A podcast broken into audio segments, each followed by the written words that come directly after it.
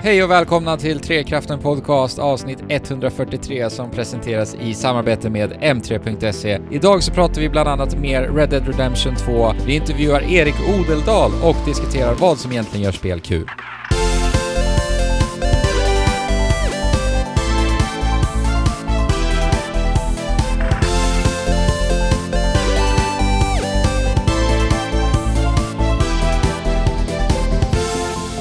Wow! Jajamän! Trekraften podcast. Eh, Välkomna. för- Stopp, stopp, stopp, stopp, stopp, stopp, stopp. Det borde väl heta Fyrkraften nu, eller? Ja, just det. Ja, det, Ja, just det. det är ju... Det Fyra är ju inte skärmar. tre. Det är ju fyra... Fyra trackkrafter här. Ja, det sitter faktiskt fyra krafter här idag. Ska vi se. Jag är Fabian, en. Sen har vi... Jag som då är Alex. Där har vi två. Och sen så har vi då jag som är Andrew. Och jag. Jag som är Jesper. Ja. Ja. Det borde heta fyrkrafter nu. Vad gör Mm. vi? Det blir ju fyra. Ja. Det är nämligen så att nu, nu så växer trekraften i och med att Jesper faktiskt joinar oss. Ja, på, uh, på heltid. Ja. Eller hel. Och det här känns ju, det här känns ju helt fantastiskt tycker jag. Det är Ja. jättekul. Välkommen! Våran nya kraft, Jesper. Tack så mycket. Ja, det känns eh, fantastiskt. Overkligt sa vi, men det är ju en annan podcast. Ja, just det. ja, tyvärr. Eh, men eh, nej, men det känns ju hur bra som helst att bli inbjuden här i, i familjen på riktigt. Även om det kanske fr- frambringar viss huvudbry för, eh, för just namnet. Men eh, vi kör väl på med Trekraften. Det är ju ganska inarbetat. Ja, Ja. men precis. Ja. Fyrkraften klingar inte lika bra med spel, spelreferensen där också. Nej. Ni kan, ni kan se mig som eh, Epona kanske. Det är sant. Precis. En arbetshäst. Vi, vi hade ju faktiskt en, vi hade ju faktiskt en idé till en gammal omslagsbild där jag skulle vara då en häst som Fabian och Andrew skulle rida på. Men då hade ju det passat att du skulle vara den här hästen då. Ja, Där just jag, det. Andrew och Fabian rider på dig. Det var Mm. väldigt länge sedan. Ja, Det då ja. glömt bort. Du har varit en del utav oss länge, Jesper. Ja, men det har Mm. du. Ja. Ja, känslomässigt har det ju varit så. ja. Vi har haft kontakt, ja, ända sedan vi började prata. Du var ju med först och gästade oss typ veckan efter Nintendo Switch eh, första trailern där ju. Ja, just det. Och det är väl typ Mm. två år sedan, ganska så exakt nu väl? Ja, det? det blir det ju. Nu i oktober var det väl två år sedan. Mm. Ja. Mm. Bra sätt att fira jubileet på. Ja. Ja, verkligen. Uh, men jag sa det, jag, jag, man kommer ju fortfarande att höra mig även i tv-spelspodden. Mm. Eh, jag är liksom uh, heltid på båda ställen. Jag känner mig lite som en så här, det bästa utfallet av en skilsmässa på något sätt. Det bästa Eh, fallet. jag menar så här, jag har två familjer Ja. och eh, mina, mina föräldrar är överens liksom, och jag trivs bra på båda ställena. Det låter ju Eh. helt underbart. Ja, så att, eh, nej men det, det känns superkul att få liksom eh, kliva in här och eh, Ja, men jag funderar lite på det här, nu är, det- om det är en fyrkraft, eller en, en trekraft plus en arbetshäst. Då undrar jag lite vilk, vem som är vem, det har jag tänkt på länge i och för sig, det har ni väl pratat om förut också, men Ja, det var en lyssnare hjälpte oss att eh, definiera det tror jag. Visst var det så? ja. Mm. Mhm. Det, jag tror vi fick det typ i en iTunes-recension och sånt. Ja, För jo, då- det stämmer. För Alex skägg talar ju för att han ska vara uh, Ganon. Mm. Jaha, du, jaha, du tänker, ja just det, precis. Mm, Ja. blir Ja, men om, ni ska sitta, om ni ska sitta där på min häst, eh, eller på min rygg, så tänker jag att ni, ja, det skulle vara kul att tänka på er som Zelda, Link och Ganon och vem som är vem. Men det kanske vi kan reda i mer senare. ja, det är någonting som får utveckla sig. Ja. Eh, men Jesper, jag tänker så här, vi har ju kanske någon lyssnare som tänker, men jaha, vem är Jesper då? Hallå? Vem är denna arbetshäst? Kan- ja, kan jag har inte ens bara- sagt mitt efternamn tror jag, inser jag. Nej. Nej. Eh, Jesper Englin heter jag i alla fall. Och jag jobbar för Aftonbladet Spela som recensent tillsammans med eh, Sveriges bästa spelredaktör Effie Karaboda. Eh, Mm. Och sen jobbar jag, mitt, mitt dagjobb är ju på Sverok. Ehm, eller egentligen för föreningen Female Legends där vi jobbar med ett projekt som heter Framtidens e-sport som är ett mångfaldsprojekt, eller ett jämställdhetsprojekt ska jag säga inom svensk e-sport. Så det är liksom det jag gör till vardags. Ehm, och eh, ja, som sagt, jag har ju varit gäst ett par gånger.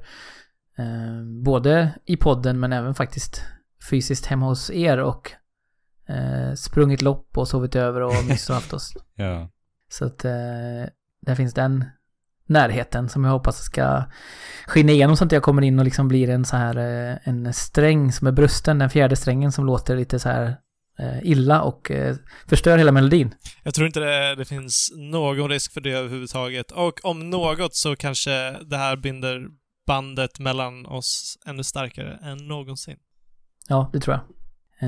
Så att nej, men vi har väl pratat ganska länge om att vi har en ganska likartad syn på eh, vad vi tycker är intressant kring spel. Yes. Eh, och att vi pratar ju ofta om spel utanför podden så att det känns som, som ett naturligt steg att få vara med. Och sen är ju det, li livet, livet händer ju liksom. Eh, alla situationer förändras från när ni började för fyra år sedan typ är det väl snart eller?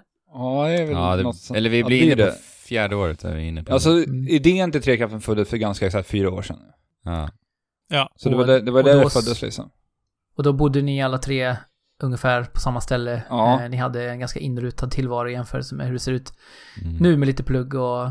Det har hänt en hel del liksom. Jajamän.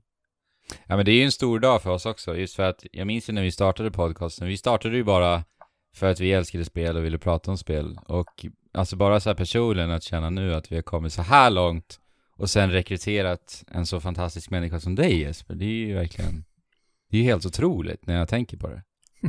Ja. Ja, och Jesper var ju också en sån eh, favorit som att höra i andra spelpoddar redan in- innan vi drog igång det här. Så Ja, det känns ju, verkligen. det, det är därav det här känns eh, helt eh, magiskt. Precis. Alltså, lärt känna dig Jesper och kommit dig så nära. Ja, jag har ju hört dig både i, i spelpoddar och The Reserves innan jag ens hade en tanke på att spela in podcasts liksom. Premier League-podden Exakt, exakt. som fanns en, en tid. Eh, ja, nej men det, är som sagt, trianglarna sluts på ett väldigt fint sätt. Men det här är ju en spelpodcast. Just det. Ja, Är ja. det. Och eh, vi rör oss lite mot eh, vårt första segment som är vad vi har spelat. Och jag tänker Jesper, du har väl säkert spelat en herrans massa sen, sen du var här sist förstås. eh, men, Mm. men du har väl en del att dela med dig av kan jag tänka mig, för det har ju släppts en jä- jädra massa spel eh, Ja. sen du var här sist.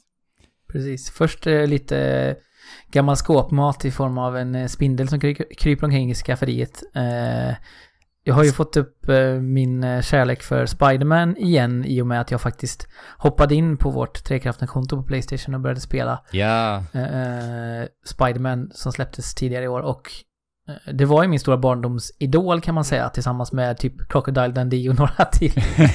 Crocodile Dundee.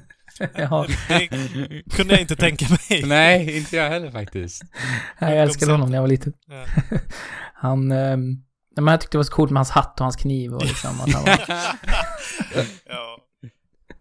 Har ni inte sett Crocodile Dundee så, eh, ja, jag vet inte om ni ska göra det heller, men ni kan väl googla det i alla fall. Det är ju en klassisk 80-90-talsgrej verkligen. Det är som ekvivalenten till Master Sword hos Link och hans luva kanske.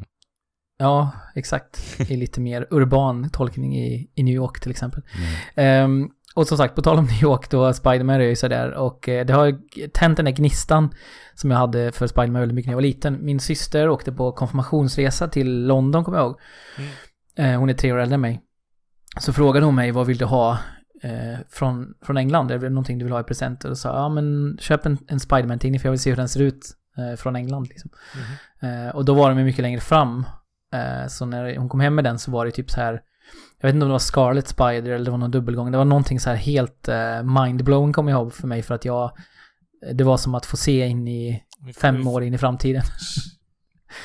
Ehm, ja, jag gillar ju verkligen Peter Parker-sidan av Spiderman, att han är så fumlig och det handlar så mycket om hans eh, relation till sin faster eh, som liknar den jag hade till min mormor.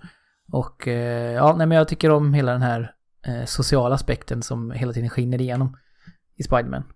Ja, och nu har jag spelat då ungefär halva kampanjen i spelet och spelmekaniken eh, och uppdragsdesignen som ni pratade om, det skulle ju kunna vara för fem år sedan lika gärna eller någonting sånt. Mm. Eh, Jo.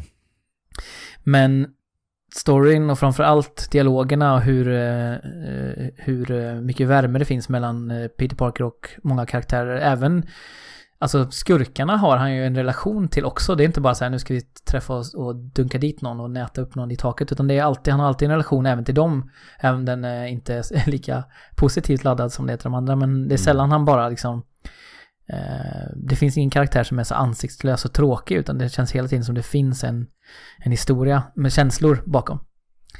Eh, Ja, det öppnar upp för lite mer intressanta dialoger när man väl stöter på dem också ju. Mm, Eh, Särskilt när de också blinkar till, till fansen i och med det också lite. precis. Jag tänker, Jesper, du som har en sån nära koppling då till Spider-Man och de här minnena från när du var yngre och läste tidningarna. Hur ser du på den här Spider-Man tolkat i Spider-Man 2018? Nu var det länge sedan jag läste Spiderman, men, och jag har inte sett så mycket heller eh, på filmerna. Jag har egentligen bara sett de två första Tobey Maguire-filmerna tror jag. Mm. Eh, jag har inte ens sett någon av de nya. Ja, Men jag, upple jag upplever den som väldigt, ehm, ja men li lite som när man såg Sagan om ringen, eller jag såg Sagan om ringen i alla fall första gången, att man kände så här, ja men här är ju en tolkning som är ungefär så som jag hade föreställt mig när jag läste när jag var yngre. Mm. Eh, Jag tycker verkligen de har lyckats hitta tonen där. Och jag gillar ju MJs ehm, eh, framtoning också som väldigt, eh, eh, vad säger man?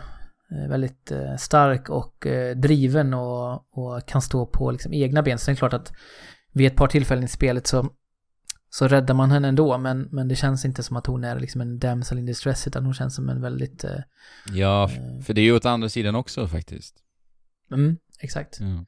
Eh, ja, och överhuvudtaget, vi ska inte prata så mycket om storyn ifall ni vill spela den, ni som lyssnar om ni inte har hunnit med än, men det finns ju många små detaljer som man som läsare av tidningen tänker, nu kommer det här hända. Och så planterar de det i storyn och sen så händer inte det för att de vet att det är det som man förväntar sig ska hända. Eh, så det är verkligen ett spel mellan eh, eh, manusförfattarna och eh, spelaren hela tiden, vilket är, blir en slags kul metanivå på allting. Mm. Ehm, men ja, jag, jag njuter av det. Tar, jag, jag tar det onda med det goda på något sätt och, och, och känner att de här begränsningarna som spelet har också beror rätt mycket på att det är en blockbuster-titel, det vill säga att man Ja. ska tilltala sig himla brett. ja, alltså Ja, verkligen. precis.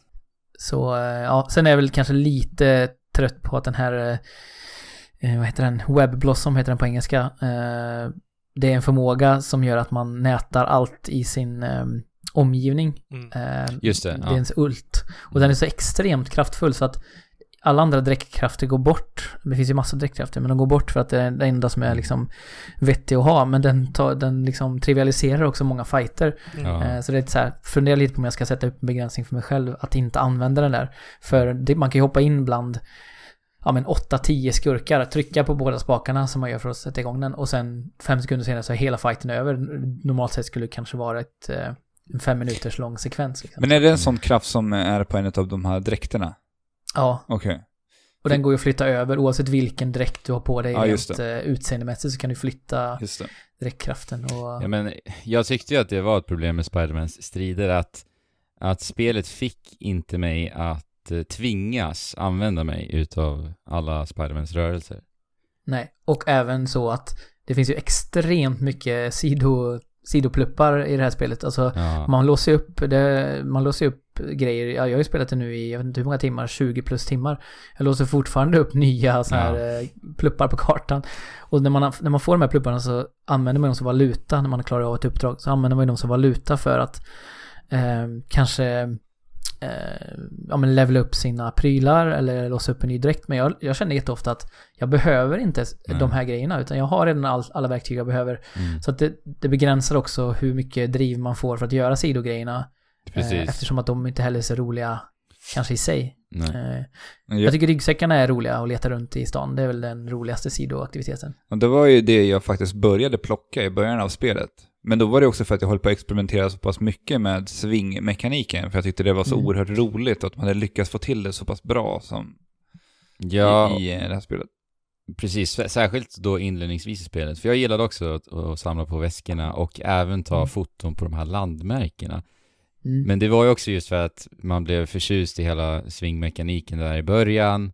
Och sen så tog jag egentligen alla ganska snabbt. Mm. Sen när jag hade gjort det, då insåg jag ju att det finns 51 andra saker att, att samla på. Mm. Och då var Ja. inte svingandet lika kul längre heller. Så att, Nej, Ja. jag tycker, jag tycker den roliga, roligaste aspekten med eh, sidouppdragen, till exempel ryggsäckarna och även eh, de här landmärkena är ju att man får en sån känsla för världen. Eh, Mm. Och egentligen så är själva uppgiften i sig ganska ointressant, men man fotar olika byggnader så får man ju en liten han säger ofta en eller två meningar om den här platsen eller, Mm. eller man får upptäcka typ så här Madison Square Garden och massa spännande platser i New York och väskorna, då får man också två rader av lore. Mm. Eh, man kanske hittar en liten eh, telefon han har någon gång rippat delar ur för att göra en gadget till sig själv. Eller man hittar en liten bit av den här hjälmen som han gjorde av, eh, vad heter han? Eh, Mysterio, eller vad heter han? Men, Ja, just det, just det. eh, Det ser ut som en fiskskål ungefär. Ja, just det. På huvudet. ja. Ja, så att ja, det, världsbyggandet och, och dialogen är verkligen världsklass. Eh, Medan allt annat är lite småljummet. Men som sagt, jag, jag kan, eh, kan blunda lite för de sämre delarna för jag får så mycket Spiderman-gos i, i de andra delarna. Mm. Härligt. Jag tänkte ju att det snacket skulle bli lite kort om Spiderman, inte längre än vad jag tänkt. Men, men eh, ja, vi har också spelat rätt mycket tillsammans, jag och Nils, vilket ju är en härlig vana vi har. Och det blir ju mer och mer ju äldre han blir så kan vi spela mer och mer mekaniskt avancerade spel. Ehm, Och eh, Nils är alltså din son, eller hur? ja, precis. Han är sex år nu och min eh, främsta kompis i och utanför spelens värld.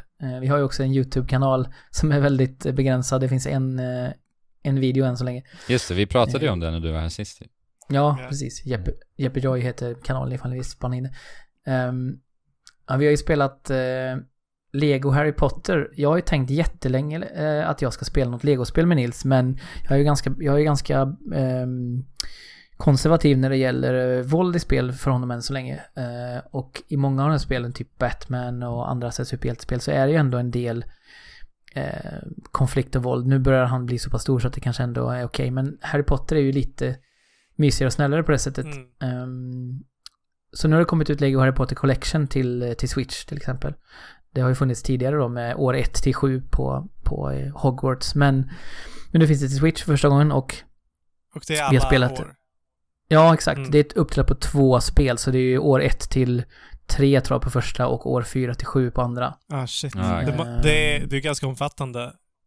Ja. hinner man, hi- hinner, hinner spelet berätta allting?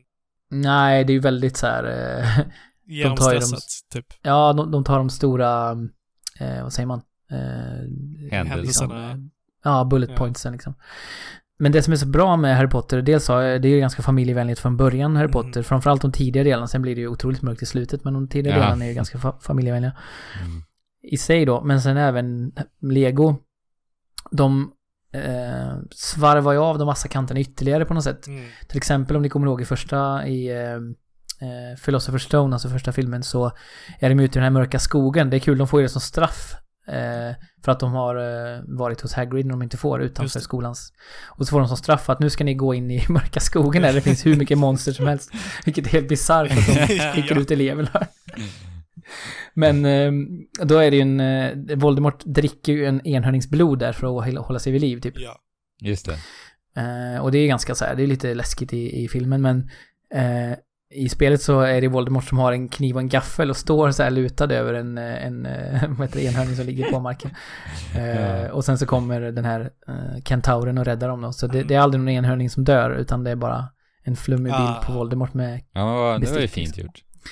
Ja, så, eh, men just humorn är ju den stora grejen eh, Ja. i spelet. För att eh, precis som i Spider-Man så är det spelmekaniska väldigt så här Simpelt. basic och ganska enkelt ja. Och det är också såklart tacksamt när man spelar med barn att det, Mm. man kan inte dö. Man blir av med, med sina legopluppar och när man har noll så, ja, då ligger man på noll liksom. Man kan inte dö.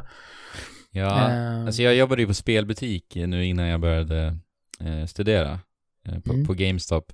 Och Lego Harry Potter var alltid ett spel som jag alltid rekommenderade till föräldrar som var förvi- förvirrade och kom in och ville ha ett spel till sina barn. Just, Mm. just av den anledningen också att man inte fysiskt liksom slår riktigt på det sättet. Utan man kastar ju besvärjelser istället liksom. Ja, och de älskar Nils att trolla med. Ja. Eh, haha, bokstavligt talat. Det var ingen pun intended där, men eh, han gillar att eh, det finns ju så här spel som gör att man kommer i isblock eller att man får ett litet huvud och sådär. Och de kan man kasta på alla karaktärer i spelet, även Ah. sina, Ah. sina kompanjoner. Så han ibland, han, när vi har hållit på med ett pussel ett tag och inte fattar så tröttnar han ur och bara börjar så här frysa in med isblock och kasta, göra med Ja. ett litet huvud. Och jag blir, jag blir frustrerad efter ett tag och bara, nu måste vi klara av det här pusslet. Men alltså hur Eh. ser Lego-spelen ut idag? I och för sig är det här inte nytt nu när jag tänker på det. Men, Nej, det är inte. men för att, alltså senast jag spelade Lego, det måste varit typ Star Wars eller Indiana Jones Mm. någonstans. Mm. Och då var det ju, alltså alla spel var ju utformade väldigt, väldigt likadant. Mm. Mm. Alltså pussellösningen var oftast att man skulle gå fram till lite legobitar som låg strösslat och sen så skulle man, ja, pussla ihop de här så att det blev objekt och liknande. Mm. Mm. Men Ja, är det då håller man oftast bara fortfarande- in en Ja, knapp. precis, man Ja. håller in en knapp där. Mm. Eh, Då använder man ju Wingardium Leviosa använder man jättemycket Ja, för det är att klart. eh, sväva saker på rätt plats. Det är ju den absolut största grejen man gör hela tiden. Sen finns det ju en del legopusslande faktiskt, typ man ska bygga upp trappor med individuella delar och sånt. Så det finns Ah, lite sånt. Ehm, men det, det stora är väl att karaktären har olika egenskaper. eh, så att till exempel Ron kan använda Scabbers, alltså råttan, för att eh, springa in i rör och knuffa på knappar och sånt. Mm. Medan eh, Harry är den enda som kan flyga kvast ordentligt. Alltså an, alla andra karaktärer, när de sätter sig en kvast, de bara håller på och krånglar, alltså som en häst ungefär som sparkar och, och hoppar liksom. Ah. Medan Harry har perfekt kontroll över kvasten och kan, kan åka även i höjdled, vilket inte de andra kan alls. Men det, det där gillar jag ändå. Eller hur? Ja. Ja, och så kan man ju väldigt lätt bara med, genom att klicka på X byta mellan karaktärerna så att om man tröttnar på en så kan man byta till en annan. Och man, man får ju spela många olika karaktärer från universumet som det är i de flesta Lego-spelen som har olika egenskaper. Så att, Mm. Och bara, Eh, men bara, man- bara Mm. det att, att trolla fram en ny karaktär, det blir lite mer lättförklarligt i det här universumet. ja. Jag vill minnas att när jag spelade in Lego Indiana Jones så var de väldigt duktiga med att eh, lägga ut pussel för alla de här olika karaktärerna på alla banorna. Så att eh, även Mm. de karaktärerna som du inte har låst upp ännu har liksom en lösning på den banan du är på. Så du, de, om, de har ett väldigt bra omspelningsvärde att spela om de här Mm. banorna och faktiskt lö, låsa upp alla de här eh, uppgraderingarna och allting som banorna, liksom, alla hemligheter som banorna sitter på. Precis. Mm. Det är ju lite så här Metroidvania-aktigt att man ser, aha, här är en plats jag inte kan nå nu men det, jag kommer låsa upp en egenskap som gör att jag kan Mm. komma tillbaka. Eh, till exempel så finns det ju så här jordhögar överallt i spelet tidigt och det har vi inte förstått vad det är men nu har jag upptäckt att det finns, eh, det är ju Hagrids hund man kan bli Mm. eh, efter ett tag Ah. och då kan man gräva upp de här. Mm. Ehm, ja, nej men vi har, spelat, vi har precis spelat klart första året. Vi har besegrat Voldemort för första gången. ehm, genom att ta på hans ansikte så att han blir till sten, som det händer i, eller grus typ.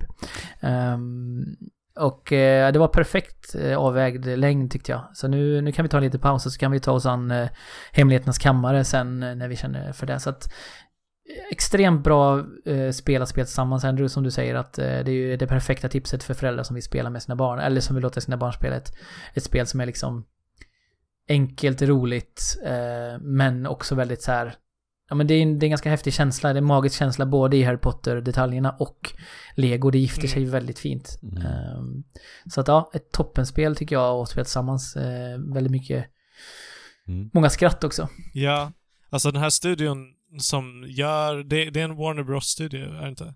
Mm, Traveler's. Tale heter de Tra- väl? Just ja. De, de är ju, alltså de här spelen är ju verkligen inte avancerade på något sätt eller, men, men de, de lyckas göra eh, de, de spelen som jag har spelat för länge sedan då, jag antar att det har utvecklats ganska mycket. Gör Ja, ändå liksom kvalitativa spel som, Ja, Ja, som alla kan precis. spela och som är mysiga och roliga i, i alla sammanhang. Det är ju lite Po- eller det är lite, eh, vad ska jag säga, Shrek eh, över det. Att Ja. eh, alla åldrar hittar någon, något guldkorn. Alltså jag tycker ju att det är roligt att spela spelet fast att det är väldigt enkelt mekaniskt och att jag Mm. normalt sett tycker om spel som har komplex mekanik. Men, men ja, det, det finns mycket i det som... Sen är det ju här också att man får vägledning. De här spökena som finns i Harry Potter, de leder en alltid till nästa quest. Så det går aldrig att gå vilse eller undra vad ska jag göra härnäst. Utan man följer bara de här spökfotspåren då. Så kommer man till rätt ställe hela tiden. Så att det är ju väldigt så här... Det är ju motsvarigheten till Call of Duty's follow-skylt liksom. Mm. Fast mycket charmigare. ja lite Ja. snyggare, snyggare invävt. Ja. Vilket fantastiskt sätt att peppa lite inför Fantastic, Fantastic Beasts Crimes of Yes. Grindelwald. Yes. Ja. Ja, just det. Den har ju premiär nu igår. När vi, Igår. släpp, när vi släpper den här. släpps. Har du sett den? Har du sett den av andra? Nej, men jag ska se den på lördag. Jag är så otroligt peppad alltså. Jag har sett den. Mm, Igår. du har sett den. Vi Okej. skulle egentligen ha tittat tillsammans, men det gick inte nu. Ja. Vad tyckte du då? Eller kanske inte ska säga någonting än. Nej, nej alltså jag vill inte... Det är alldeles för färskt fortfarande. Men... Ja. Ja. Yes. Ja.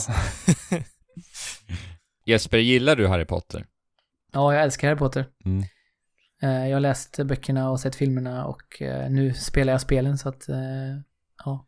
Så, Vi, jag förs- vi försöker att börja läsa med Nils, men han är kanske lite för liten än för att läsa så långa sjok av text. Mm.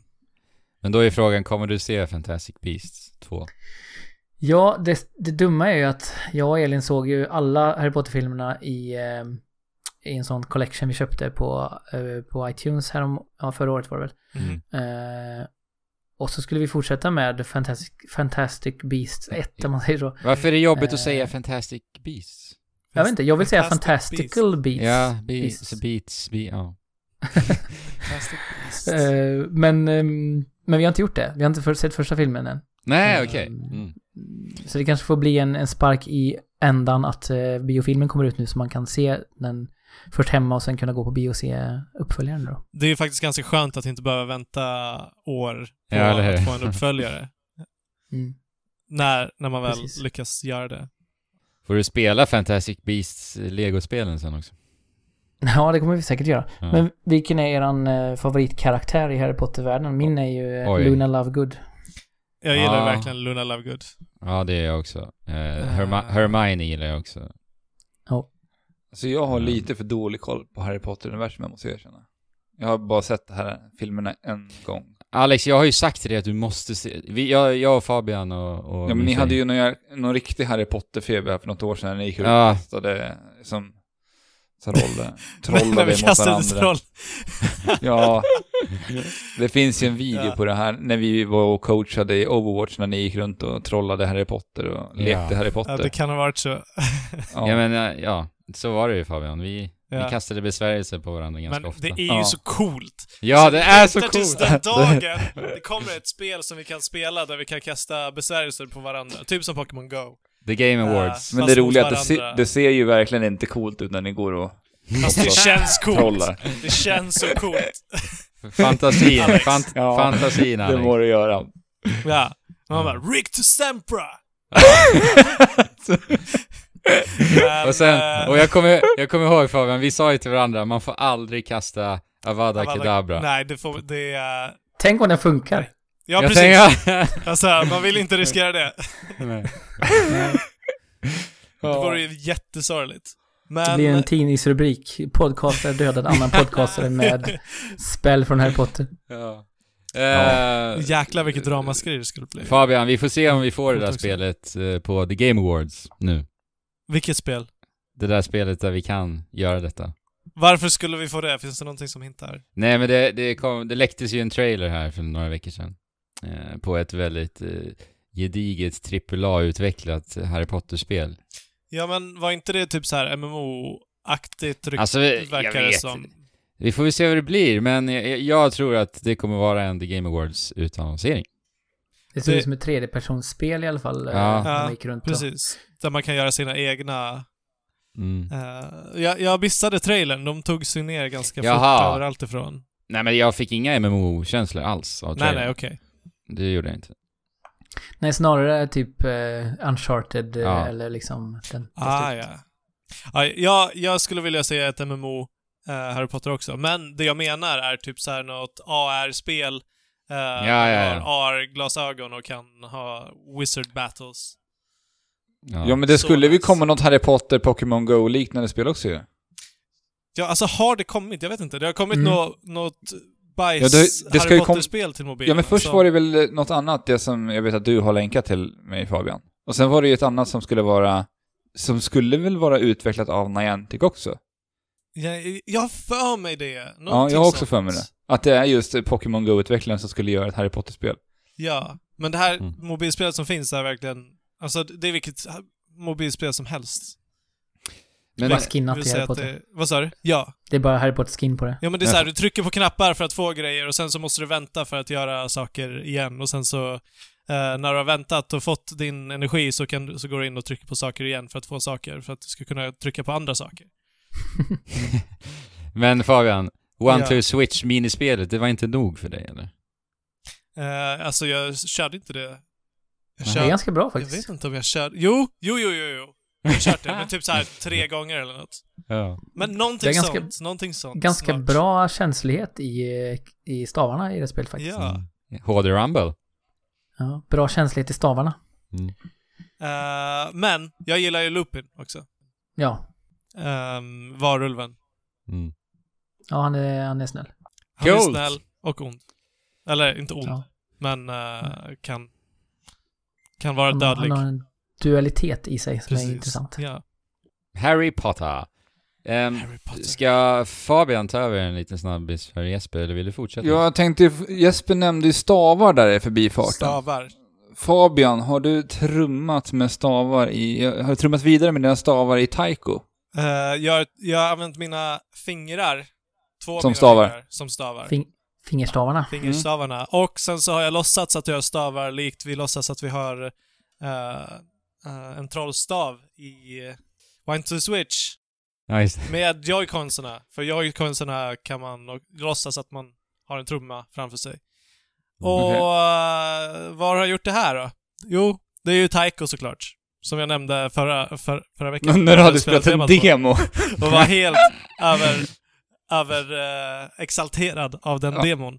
Ja. Och nu har jag hela spelet på uh, Switch och det är bara mer av det goda.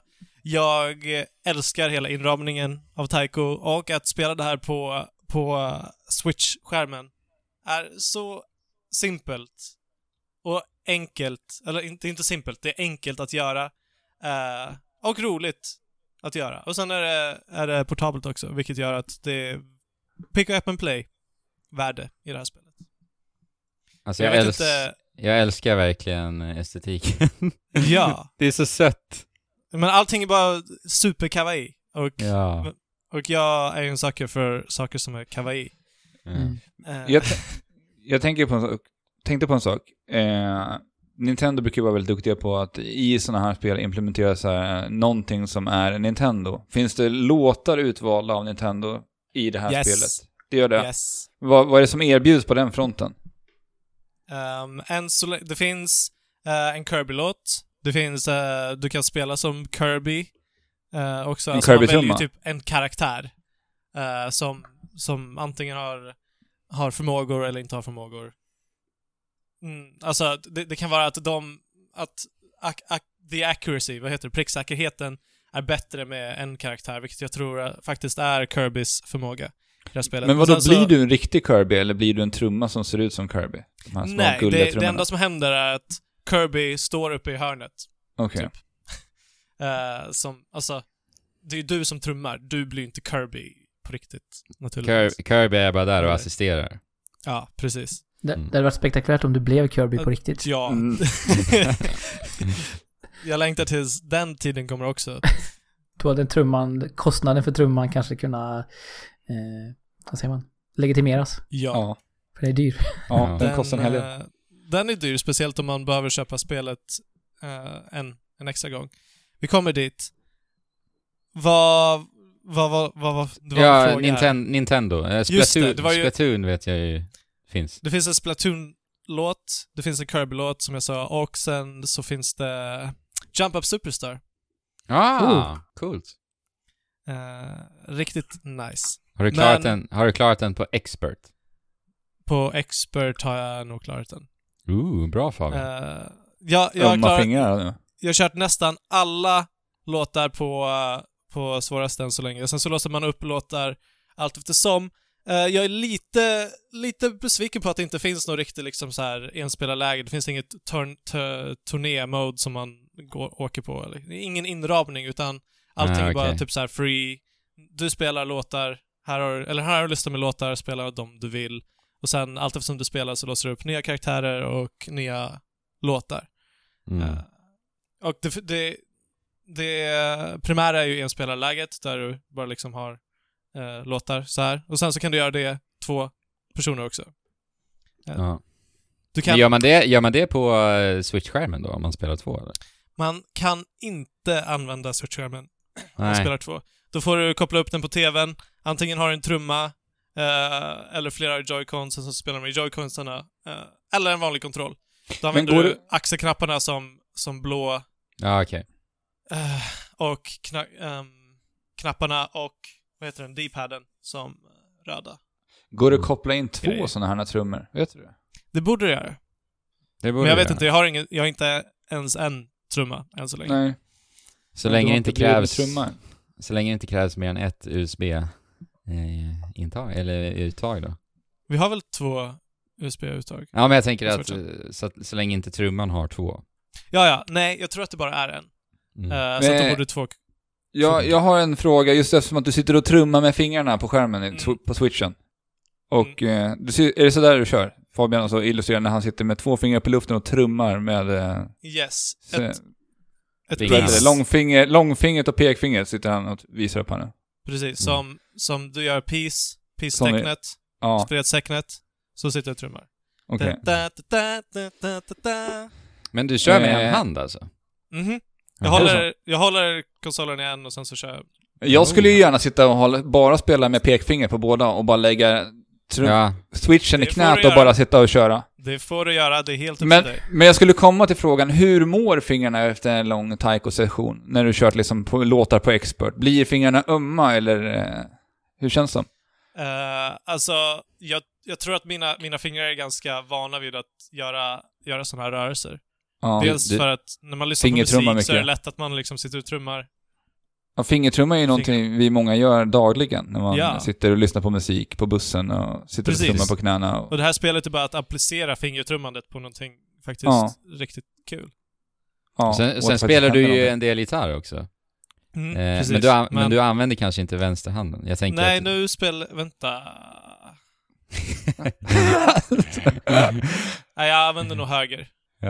Jag Ja, tänkte men- man, om du kunde få någon form av fördel med den hårda hy- hynytan på din vänster.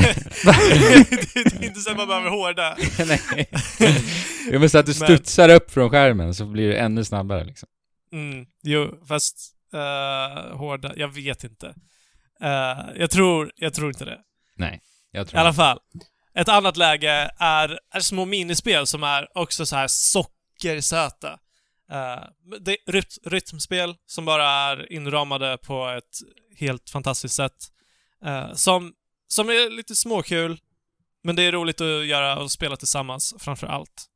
Eh, och Mm. det här räknas, att spela ett- av de här minispelen är, räknas, verkar räknas som att liksom en progression till att få nya låtar och nya eh, karaktärer. Och det är tyvärr typ det enda som finns i, i det här spelet, än så länge. De här minispelen och att spela faktiskt låtarna.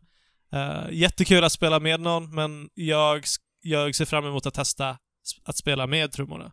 För att förstår där det. tror jag att det faktiskt gör sin rätt. Men, också den här portabiliteten och pick up and play-funktionaliteten gör ju att, att sitta på tåget och bara ta upp och spela en låt är helt, helt Mm. fantastiskt. Love it. Bara inte trummorna gör att du inte kommer kunna njuta av det sen då. Jag tror inte det. För att det, det Mm. kommer bli lite, lite olika spel i Ja. sig. Planerar du att införskaffa trumman? Ja. Alltså, som det ser ut nu så verkar det som att man bara kan köpa en bundle med hela spelet. Vilket äh, blir ganska dyrt nu när jag har spelet digitalt på äh, min Switch. Och Mm. onödigt. Men om jag kan importera från typ England, eller om det kommer komma till Sverige på något sätt, jag vet inte. Äh, Mm. Jag ska införskaffa Jag, trumman. tänker, jag tänkte på det På här nu, det hade, varit, det hade varit så sjukt passande ifall Bandai Namco släppte typ ett mobilskal med två taiko-trumpinnar i och sen en bara ett taiko-spel till mobilen. Man kan bara plocka ut små trumpinnar och sitta och trumma på mobiltelefonen istället. Ja, så alltså det här här, skulle funka. så vi har små trumpinnar, kan vi sitta och trumma överallt. Ja. Och du skulle kunna fingertrumma där också. Alltså det Ja. hade funkat, funkat toppen. Mm. Så hade de kunnat implementera typ vibrationer i pinnarna, så när du träffar skärmen så vibrerar det lite. Ja, Mm. så för de att få en lite bättre respons. Mm. Ja. Men eh, okej. Det här kanske vi skulle sagt innan, men de som inte vet vad, eh, hur Taiko funkar så eh, finns det röda och blåa ikoner. De, blå, de röda symboliserar att du slår mitt på trumman, för att du har bara en så här stor taiko-trumma, heter det. Någon typ av japansk trumma. Mm. Och sen så kommer det blåa som symboliserar att du ska slå på, på sidan av trumman, helt enkelt. Just det. Och ibland kommer det stora röda eller stora eh, blåa, Blåa. Som, som betyder att du ska slå med båda. Eh, med två på, på trumman eller på sidan av trumman. Och sup- superenkelt. Funkar jättebra. Och det är inte som Guitar Hero att så här om du skulle spela någonting eh, där du inte ska spela någonting så blir det fel. Utan du kan gå crazy och liksom leka under de perioderna som det inte är någonting Ah. som du inte, eller som du ska liksom tajma. Men ger det ifrån sig ett ljud med, på trumman i Mm. spelet? Ah, Allting coolt. ger ifrån sig ett ljud, så att du kan liksom... eh, det, det, det finns många tillfällen då, då du ska liksom egentligen trumma så fort som möjligt, men där är det ganska kul att så här freestyla Ah. göra någonting som passar bra till låten liksom. Jamma lite själv. Eh, ja. Men är Eh, alltid, är trumljudet är alltid detsamma i alla låtar? Du kan eh, ändra ditt trumljud till lite olika saker. Vissa, vissa är bara dumma, roliga grejer. Uh, standardljudet är ju liksom boom och typ. Mm. Mm. Eh, men sen så finns det typ så här hund och katt och eh, vanliga trummor och lite, lite roliga grejer. Mm. Jag blir ju supersugen på det, här- på det här spelet. Jag älskar ju rytmspel, Ja. musikspel i... Samma här. Så gött. Det. Men eh, innan vi börjar spela in här Fabian så berättade du att det kommer en version till eh, PS4 också. Jag tror det finns. Finns Ja. en version till PS4? Ja. Och Så- det, det är ett annat spel. Det här heter Taiko Drum and Fun. Mm. Eller Taijutsu no Taiko, jag vet inte. Vänta. Taiko no Chuyin, tror jag. Precis. Ja. Någonting sånt. Det är ju märkligt att de väljer att ha en sån titel här när de lanserar det i Sverige. Mm. Alltså att Taiko, Taiko no Tatsujin. när det där Precis. står på önskelistorna nu till julhandeln,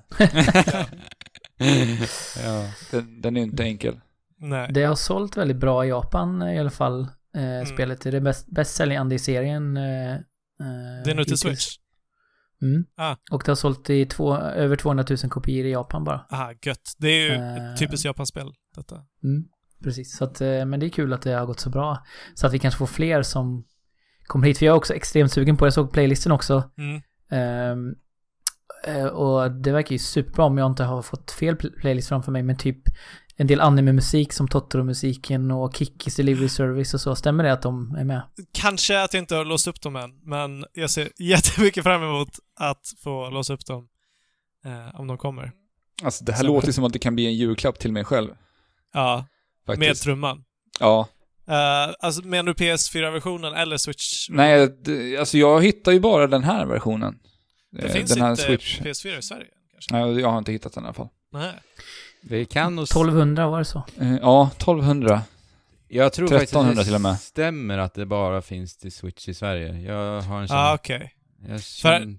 Jag för mig det. Drum Session heter den. Mm. Taiko Drum Session. Okej. Ja, nej, men eh, just eh, Totoro-musiken som Jesper sa låter ju supermysigt att sitta och trumma till den. Mm, verkligen. Men då kan vi ju skippa, alltså man kan väl importera uh, Drum Session om man så vill. Men det ska vara lite mer fokuserat på liksom enspelarläge. Uh, medan Drum, Drum and Fun till Switch ska vara lite mer typ så här spela tillsammans, ha kul. Ja. Drum and Mm. fun helt enkelt. Ja, det är bara drum and fun. Mm. Men, eh, jag testade Joy-Con, jag har testat Joy-Con, eh, att spela med Joy-Cons. Och Mm. det funkar bra, så länge det inte är för avancerat. För då, för då blir alla, jag, alltså jag tror att både switchen och du blir väldigt förvirrad när det kommer eh, snabb, snabba grejer, snabba rytmer som du ska spela i luften. För du måste ju liksom vara super... Du måste vara väldigt tydlig med din rörelse. Eh, Alltså, så snärta rakt till. ner, rakt ner, väldigt metodiskt. Om du ska få dem röda och liksom eh, en liten sidosnärt Mm. för, för att göra dem blåa. Det funkar jättebra som sagt med i enklare låtar och det är ganska kul. Men jag har verkligen inte lyckats, lyckats bemästra det på den, eh, på, på några högre nivåer och jag tror att det är ganska svårt att göra. För, för att det blir lite typ så här dubbel, eh, att det registrerar dubbelt ibland när du kör för snabbt typ. Jag vet inte om den registrerar både upp och ner om du... Ja, såklart. Jag ser lite förlorad möjlighet där ifrån Bandai. Alltså jag önskar ju att vi ska någon gång få se så här tredjepartsutvecklade Labo-paket. Mm. För att det här känns ju inte helt omöjligt att kunna göra en kartongtrumma och spela Definitivt med kartong. En billigare variant. En billig trumma som man bara kan skicka ner i liksom grundpaketet. Det hade ju funkat säkert jättebra att vika ihop den där först och... Ja, och om de ingick något liksom extra samarbete med Nintendo att Ja, få, få göra det här. för det finns ju så himla mycket möjligheter med Labo som inte känns helt ut- utforskat ännu. Så Ja, kan de skicka med lite verkligen. klistermärken för att eh, pimpa sin lilla eh, trumma. Ja. Mm. Jag, ska göra er besvikna genom att säga att eh, anime-paketet finns tillgängligt att ladda hem. Det är DLC, betalt DLC, men det finns bara i Japan. Det finns bara i Mhm. Japan. Tyvärr. Det lär väl Studio komma Ghibli, hit. Studio Ghibli Pack heter det, men det kanske kommer. Men man skulle ju kunna Jag köpa det digitalt, japanska versionen, Ja. och sen spela det med sin trumma. Det borde väl gå liksom. Jo, jo. Men eh, då är ju spelet på japanska. Som de Ja. är i, i eh, arkadhallarna. Så att då får man bara inte förstå någonting om du inte förstår japanska såklart. Det är bara att Mm. kolla guide på YouTube. Som när jag spelade Puyo Puyo Tetris. Ja, Ja. Alltså, det funkar ut min guide liksom. Hur man skulle starta spelet. Mm. Eller så tar Men- vi hjälp av någon vän som kan japanska. För det har vi. Mm. Ja, alltså Taiko Drum and Fun is fun. Tycker jag. det är, och om du gillar rytmspel, om du har en switch och vill ha lite pick up and play. Eller om du bara är en fingertrummare. Och Ja, bara vill ta din en finger- fingertrummande till en ny nivå. Precis. om Så. du verkligen vill sätta ditt fingertrummande, ta, sätta det på test, vad säger man? Ja. Även rattrummare, to för det är också någonting vanligt. Rattrumma, ja. Rattrummande, men det Ja, är ju fingertrummande fast på ratten, eller hur? Ja, Jesper, Ja. jag vet att du har ju, det är ju ganska nyligen du tog körkort. Mm. Har du börjat rattrumma ännu? Ja, jag har eh, fått uppleva tjusningen i att rattrumma. Mm. Det är en ganska bra klang i ratten på något sätt. Eller hur? Ja. Eller snack liksom. Men nej, hallå, här har vi ett skitbra mobilspel. Ja. I bilen? Ja, nej, nej men lyssna. Man, Alltså vi sätter Vi slä- touchplattor Ja, på exakt. vi, vi, man köper alltså ett Alltså tillbehör. vilken bra idé. Det Ja. här är hur bra som helst. Det här borde vi Ja. inte ens ha med i podden. Det Nej, här är för bra. ett tillbehör till ratten och sen, som är Ja. någon, någon form av eh, pekskärm som du liksom spelar trummor med fingrarna. Så har du bara, Aha. kop, kopplar det till din mobiltelefon med olika låtar. Så kan du Det spela, kö, köra bil och spela trummor samtidigt. Alltså Men vilken va- alltså, känsla. Vad är, ta- vad, vad är skillnaden? Att du att får, du får till ljud. poäng när du har... Ja, exakt, exakt, exakt. Och att du får lite Ja. fetare ljud när du slår på ratt, ratten. Precis. ja, det blir som i Taiko så här att det kommer ut i högtalarna också, typ. Ja. Ja, det är det jag Det är menar. liksom en snärt. Ja, Ja. nice. Och så kan GPS-rösten eh, tala om för dig hur mycket poäng du har. Och så Ja. kan du ja. Ja. ja. det här är ju en superidé alltså. Ja, eller så måste du stanna för att se poängen. För att man Ja. liksom inte ska bli för, för distraherad. För att det är en Alex. bra idé, men det är också riskabelt som bara det. Det här tar vi till ritbordet, Alex. Mm. Det här är, det här är, här har vi något faktiskt. Snart sitter eh, Trekraften på en yacht i Västindien. ja. Två, två bli- delar av trekraften, eller två fjärdedelar. Vi, tar, vi tar ju hälften. med er. Vi tar ju med hela familjen. ja. ja. det gör vi. då så. kommer tjäna så mycket pengar så det kommer inte vara något problem. Nej. Ja, Ja. men alltså, för all del. Kör hårt. Ja. Är det någon som har spelat något annat? Ja, vi, Ja. jag, och Andy har ju fortsatt leka cowboy. Ja. Ja. Ska jag, ska jag eh, sticka in med mitt partajande innan så får ni Ja, liksom det, fritt ja. fram att rida ut i, eh, på vidderna sen. Absolut. Ja, precis. Jag har ju tagit mig ner med en båt ner för en flod På, ehm, i eh, Inte Super i- Mario Party. Och jag Du tänkte har att det var pratat, lite... ja. Mycket pinnar och stavar och armar i dagens avsnitt. armar. Eh, vad heter det? Rodd? Ro, rodd? Ro, ro, Rod. Rod. Roddar. Ror. rodder? Ro, vad heter Paddlar. Roder? Rod, Eller nej, jag år, vet- åror. Åror, där har vi det. Åror, så heter det. En åra, två Ja. åror. Det, är pin, det stora pinnavsnittet. Yes. Ja. Eh, och de här pinnarna, de använder man... Va, vad använder man dessa pinnar till? De här pinnarna använder man för att eh, ta sig ner för en flod i ett kooperativt läge. ja. Eh, I Super Mario Party. Just det. Eh, ni, ni har ju pratat om eh, Super Mario Party tidigare. eller Andrew har pratat om sin brist på, eh, Vänner. på vänner Ja. Ja, just det. att spela med. Och eh, det finns ju, det är ju det vanliga brädspelsläget och, och minispel och så, men så finns det ju det här River eh, Survival heter det. Eh, där hoppar man i en till fyra spelare i en flodbåt och så Mm. har man sina åror. Eh, Och då, eh, om man inte är mänskliga spelare så fylls det på med AI, så man måste alltid vara fyra personer i båten. Mhm. Och lite beroende på vilken storlek karaktären har så får man antingen sitta på en liten pall eller så får man stå i liksom botten på, på, Ja, på just båten, det. vilket jag tyckte var lite charmigt. Så Ja. Warrior till exempel, han står upp medan uh, Shy Guy måste ha en liten pall att stå på att nå ner till vattnet med sin... Mm. Men Ja. har det någonting med, med tyngder att göra? Kan liksom Bowser stå i båten? Ja, också. nej, det, de har inte lagt in någon fysik på det Nej, sättet. Eh, tyvärr, det har varit lite kul. Eh, Ja, men om Bowser typ står längst bak i båten så kommer den att stå upp lite som en... ja, det borde de ju ha gjort. Det Ja. kanske kan komma i eh, Super Mario Party 2. Ja, Fysik se. i båten. Ja, men det, det vore kul för att man får ju faktiskt kompensera. För man ska ju försöka paddla samtidigt och tajmat eh, för att få maximal fart framåt. Mm, just det. Eh, och det måste man ju avväga. För paddlar ena sidan så såklart svänger man åt ena hållet och paddlar Mm. andra sidan vice versa. Så att man måste hela tiden kommunicera och, och paddla. det. Och det kan vara lite svårt med datorn. Ja, datorgubbarna. Eh, som ibland beter sig väldigt märkligt. Men, Eh, men placeras ni på varsin sida, du och Nils då eller? Det verkar vara helt slumpat. Okej. Mhm. Eh, lite osäker. Det kanske är så som du säger. För vi har spelat tre ibland och två ibland, så att jag är lite osäker på det. Kanske, det borde ju vara så. Ja, det borde vara så. Eh, för vi har spelat ihop och vi har spelat det med, eh, med Elin, alltså mamman i familjen. Ehm, Mm. Så det har varit väldigt kul. Eh, och det man gör då är att man, det är lite som, vi kommer ni ihåg, eh, Outrun, den nya versionen av Outrun, som kom typ för, vad kan det vara, en 5-6 år sedan.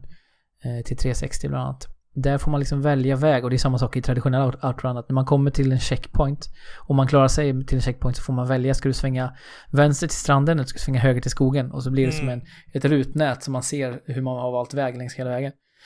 Okej. Och det är på Alright. samma sätt här. Eh, och då ser man också varje gång man kommer fram till en sån här checkpoint eller en sån eh, delning i vägen så ser man då en skylt ovanför tunneln man ska in i att här nästa kommer det vara eh, bloopers eller det kommer vara eh, virvlar eller det kommer vara någonting annat. Okej. Mm. Och så får man välja vilken man ska till.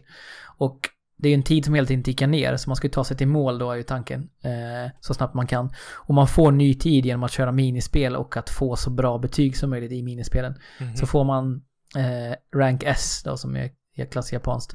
Så får man 40 sekunder extra, någonting sånt där. Och så tickar tiden ner hela tiden medan man är på flotten då.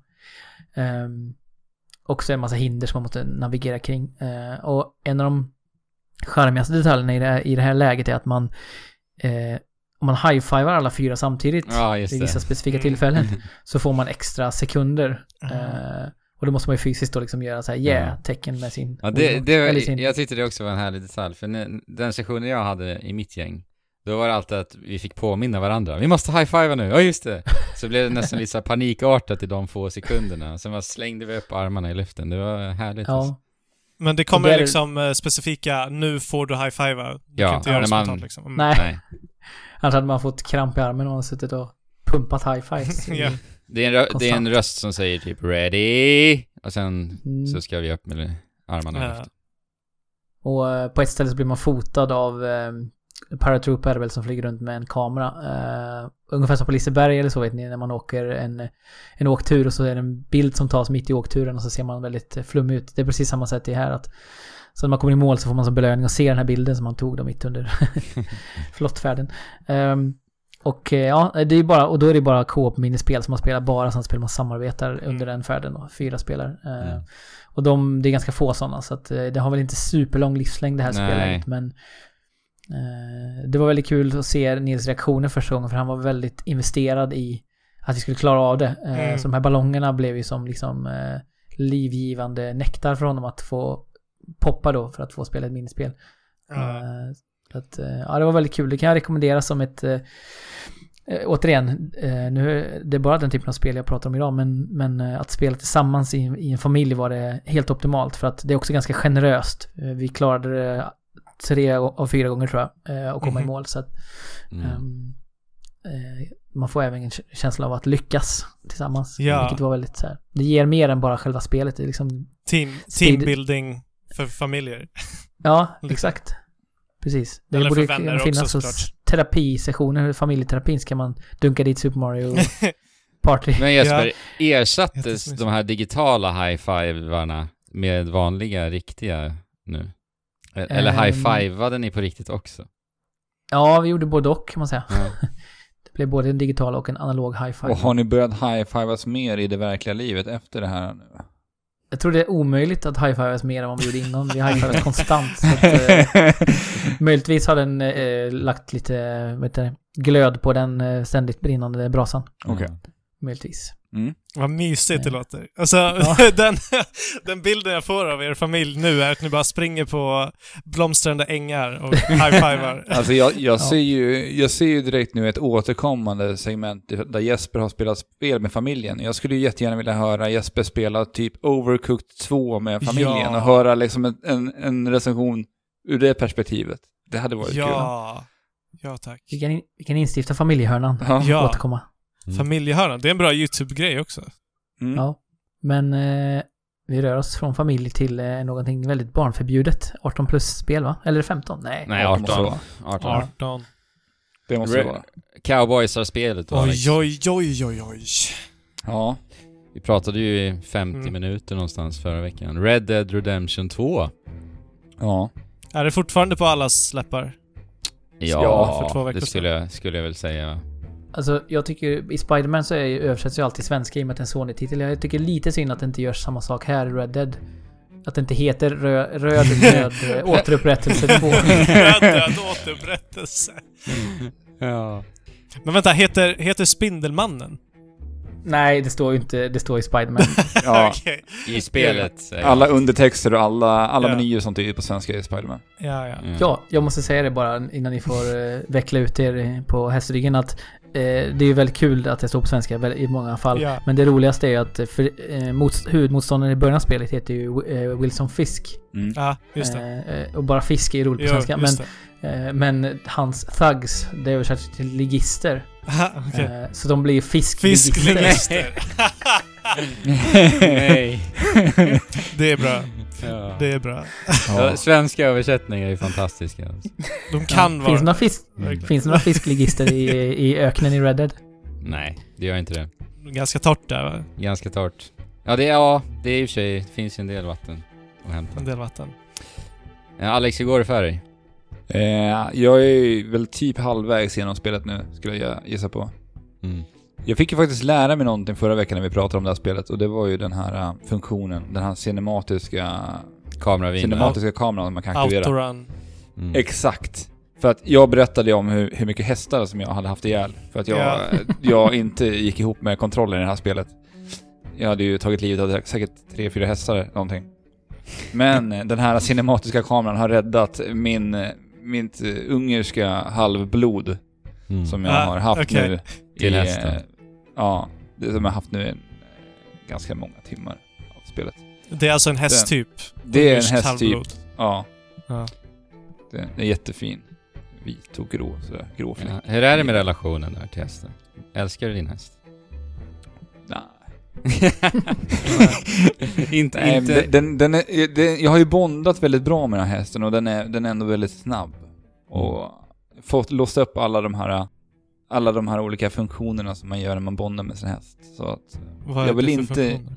ja men det är typ så att du kan eh, bromsa in och liksom nästan slira med hästen i en sån sak. Ooh. Ekvivalent till Eh. drifta med en bil, typ. Ja. Drifta med hästen. Så, alltså du... Kan man göra Jag donuts? vill också. Nej, Donut med. tyvärr inte. Men eh, sen jag upptäckte den här cinematiska kameravyn så började jag faktiskt uppskatta spelet på, på ett helt annat sätt. För att jag tycker ofta att, vi har pratat om det många gånger, alltså när dialoger förs under, när du faktiskt sitter och spelar någonting, när du gör Mm. någonting. Och så Mm. förs det dialoger. Mm. Ja, alltså, jag, jag har väldigt dåligt. jätte, jättesvårt att fokusera Mm. på vad som sägs när jag ska sitta och liksom kontrollera en häst, för då är det så här, jag tittar på så mycket annat, jag blir distraherad. Mm. Men den här Ja. cinematiska kameran har ju löst det problemet åt mig. Jag behöver kan så släppa, tillbaka, släppa kontrollen, luta mig tillbaka och bara lyssna. Och Mm. de, de här kameravinklarna som de, spelet bestämmer åt mig är så himla trevliga. För det är, så här, det är härliga vinklar och det känns verkligen som att sitta och titta på en film. Där kan jag sitta och, och lyssna på vad som sägs och verkligen så här insupa miljöerna Mm. i det här spelet på ett helt annat sätt. Så att för mig har det här varit någonting som har lyft spelet för min del. Och dialogerna är bra. Ja. Eh, ja, alltså det, det, Det är ju det bästa med det här spelet. Det bästa. Mm. Det, Ja. det är världsklass som, som Jesper sa om Spiderman tycker jag här också. Mm. Mm. Eh, men eh, också, jag tänkte på den cinematiska kameran bara lite snabbt innan vi går vidare. Eh, jag håller med dig Alex. Mm. Men i det här systemet vill ju inte fungera ibland heller. För det har hänt väldigt många gånger, lite för många gånger för mig, att jag ändå har liksom med hästen sprungit in i träd, sprungit in i andra ridande hästar på vägarna.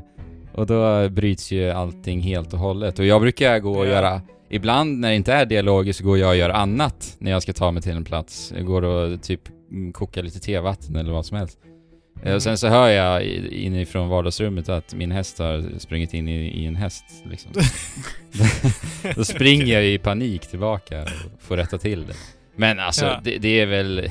Jag, jag, jag kan ändå inte förvänta mig att det ska fungera felfritt 100% såklart, men det har ändå varit så här lite frustration att... Ja, du la ju upp två videos på det här på din Twitter som jag såg. Mm, precis. Eh, och jag vill ju testa det här också för att jag har ju aldrig varit med om att den cinematiska kameran har svikit mig. Nej. Så jag testade det här igår. Där jag ska färdas ganska långt på den här kartan. Och jag tänker så här, jag, jag, jag är ganska så nödig så jag behövde gå på toaletten däremellan. Så jag tänker, om Mhm. jag sätter det här på cinematisk vy liksom. Beger mig till toaletten och jag spelar det här i vardagsrummet där jag har liksom ett, eh, ett surround-ljud som liksom låter i vardagsrummet. Så att jag har liksom koll på Mm. vart jag är. Och sen så hör jag liksom att det exploderar. Och jag bara, men, vad är det som händer? Och jag liksom, jag får skynda mig ut från Ja. det jag gör på toaletten då. Och liksom rädda min häst, för jag är ju orolig över att min häst ska gå bort. Ja. Igen. Så att det var ju bara att rycka ut direkt och rädda mitt ungerska halvblod. Och Ja. sen rida dit manuellt istället för att vara på säkra sidan. jag känner Det var Vad var det som hände då? Nej, det var någon hästvagn som sprängdes och några Okej. bovar som började skjuta på mig helt Ja, upp, bara sådär. Eh, jag vet inte vad de ville med mig riktigt. Mm. Ja men det kan ju vara lite sånt. Ja. finns lite onda banditer där ute. Eller onda, ja det är ju frågan för vi själva är ju lite onda på ett sätt också. Mm. Ja, men det- eh, ja, jag är ju klar i alla fall. Jag har klarat Mm. av det. Eh, Ja. Hela berättelsen i alla fall. Sen finns det såklart eh, massa mer sidouppdrag och, och sånt där att göra. Kommer du orka göra det tror du? Nej, inte alls faktiskt. Jag känner mig verkligen klar med det här spelet nu. Och jag funderade faktiskt lite på Red Dead Online kommer ju komma nu, jag tror det är nu imorgon va? Nu, november. Jag tror det ska komma nu.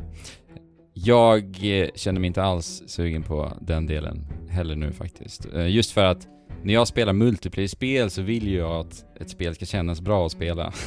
det är en väldigt stor Jo, jo. del av att ett multiplayer-spel ska vara kul. Så att Mm. jag kommer nog eh, kanske eventuellt inte ens röra online-delen faktiskt. Men!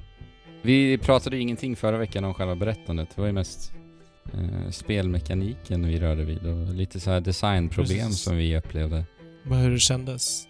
Ja, och nu har jag ju tagit igenom eh, alltihopa. Mm. Och det här är ju en prequel till Red Dead Redemption som vi sa förra veckan lite snabbt. Eh, vi eh, eh, är ju då Arthur Morgan i Dutch Vanderlind-gänget, gänget tänkte jag säga nu igen.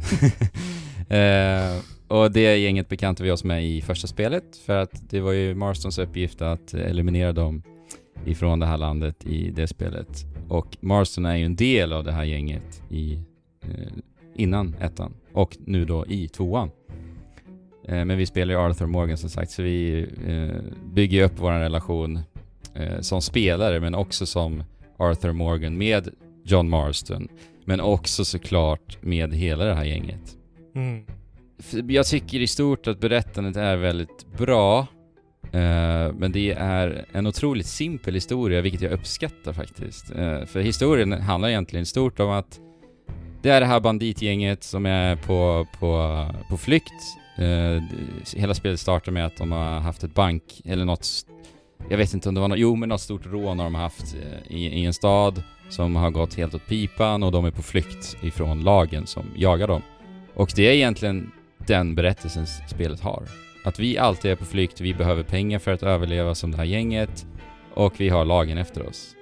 Eh, Så det är otroligt simpelt. Sen, sen hela berättelsen i sig är ju väldigt karaktärsdriven i stort. Mm. Så, så det handlar ju bara om liksom hela dynamiken i det här gänget och hur alla relationer byggs upp och relationen jag får eh, till alla karaktärer. Så det uppskattar jag faktiskt, den, den simpelheten. Eh, och det är ju såklart då viktigt att det ska vara bra skrivna karaktärer och de flesta är bra. otroligt bra dialoger, men det fanns vissa karaktärer som jag kände att jag inte alls kände med överhuvudtaget. Eh, och om du ska ha, eh, ge dig iväg på uppdrag med sådana karaktärer under en lång period, eh, då även i berättandet kunde jag känna att jag inte riktigt var investerad många gånger. Men eh, lyckligtvis så tycker jag att, att eh, huvudpersonen är riktigt bra. Han börjar väldigt, väldigt eh, platt. Alltså han känns... Generiskt. Ja, känns väldigt så här anonym faktiskt. Det pratar ju vi lite om i veckan du och jag, för jag tycker fortfarande att han inte känns ganska så trist för min del. Ja. Men du, du vill ju säga att han växer fram senare in i spelet. ja, i retrospekt tycker jag att han är det stora i det här spelet faktiskt. Det, Mm. Och jag tycker att hela den upptrappningen från att ha tyckt han varit anonym till hur han utvecklade sig är en stor del av hur fantastisk eh, protagonist han faktiskt är. Eh, Så att det, jag vill ju liksom berätta varför, men det går ju inte. Eh, Nej. Men det är, de gör någonting i det här spelet som jag aldrig har upplevt i ett spel tidigare. Och det handlar om just hur, hur de hanterar protagonisten. Och det var så otroligt emotionellt kraftfullt. Och jag, jag vill dela med mig av det här, men jag kan ju verkligen inte. Så det var en sekvens eller sker det kontinuerligt? Ja, det sker kontinuerligt till viss del. If, ifrån en viss punkt i spelet, om man säger så. Och det var verkligen, verkligen... Det kändes fräscht, eh, vad de gör. Jag är verkligen, verkligen nyfiken på att veta vad det här är nu, men Ja, jag kan berätta det för dig Vi får ta efter. det. Ja. efteråt då. Eh, och, och, och sen det bästa av allt som jag tar med mig från berättandet, det är att jag tycker att Red Dead Redemption 2 förstärker John Marstons berättelse. Det är intressant. Och jag menar, det är ju en prequel, så det är väl lite det de satt ut att göra med den också. Inte nödvändigtvis eftersom att det liksom inte handlar om John Marston, men coolt att de har ändå, ändå Mm. fått med det och Jo, men han har ju en ganska stor roll i spelet ändå. Ja, oh ja. Mm, Alltså, Okej. han, han, Ja. han är ju med från egentligen ett av de första uppdragen och så långt som jag har spelat så har John Marston alltid haft en central roll i historien. Ja men som sagt, det är ju karaktärsdrivet. Det är ju hela, hela gänget är ju egentligen eh, eh, huvudkaraktären liksom. Mm. Sen finns det ju den här Titanic... Eh, eh, Titanic eh, liksom varianten av att man vet att så här slutar Mm. eh, det här gänget. Mm. Alltså det vill säga att man vet det från Precis. ettan. Ja. Eh, och så är det hela tiden en väg mot att se hur det Mm. gick till. Eller det är inte säkert, jag vet ju inte om man får se breaking pointen där men, men eh, i alla fall att det är det, det det leder till. Så det finns någon slags... Ja men exakt, Eh. du har ju den, det, det ligger ju och gnager hela tiden och du vet ju det. Och det tycker jag också de gör riktigt bra, hur de handskas med den vetskapen. Eh, och karaktärsutvecklingen i och med det. Alltså det är jätte, jättebra berättandet i stort. Eh, och sen som sagt, jag uppskattar verkligen hur simpel historien är faktiskt. Eh, just för att ge utrymme till karaktärerna en, enbart.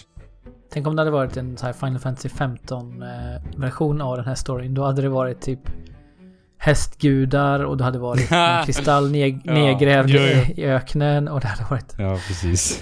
Där kan man snacka om tillkrånglade berättelser. usch. Men du pratar ju liksom om själva huvudstoryn i stort. Ja, För precis. Jag har ju, det jag verkligen har eh, verkligen uppskattat i Red Dead Redemption 2, det, här, det har ju att göra med sidouppdragen. Mm. Jag har haft sådana oerhört härliga stunder med sidouppdragen. Och det gör, det, jag tycker att de, Rockstar gör det här så sjukt snyggt. För att de så här, när, när vi träffar på en ny karaktär i ett sidouppdrag, så lyckas de så här berätta en stor, de lyckas skapa den här karaktären som vi inte har någon som helst koppling till och inte lärt känna under spelets gång. Mhm. Karaktären presenteras på, plats Mm. och vi kastas helt plötsligt in i en helt ny historia. En Mm. bra mycket kortare historia, men de gör den här presentationen så oerhört snyggt. Ja, jag håller Och, helt i, med. och här har de så himla mycket möjlighet att bara gå helt bananas i berättelser. Ja. Och det händer så himla mycket märkliga, udda och obskyra grejer i de här sidouppdragen. Mm. Och det finns ett som har med cirkus att göra, som jag fullkomligt älskar.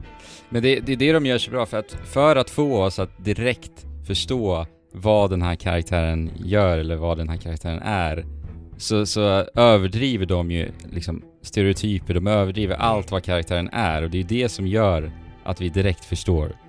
Ja. Och, och det, gör Ja, okej. de, så- det gör de så bra. Och sen så gillar jag ju generellt den här komisk...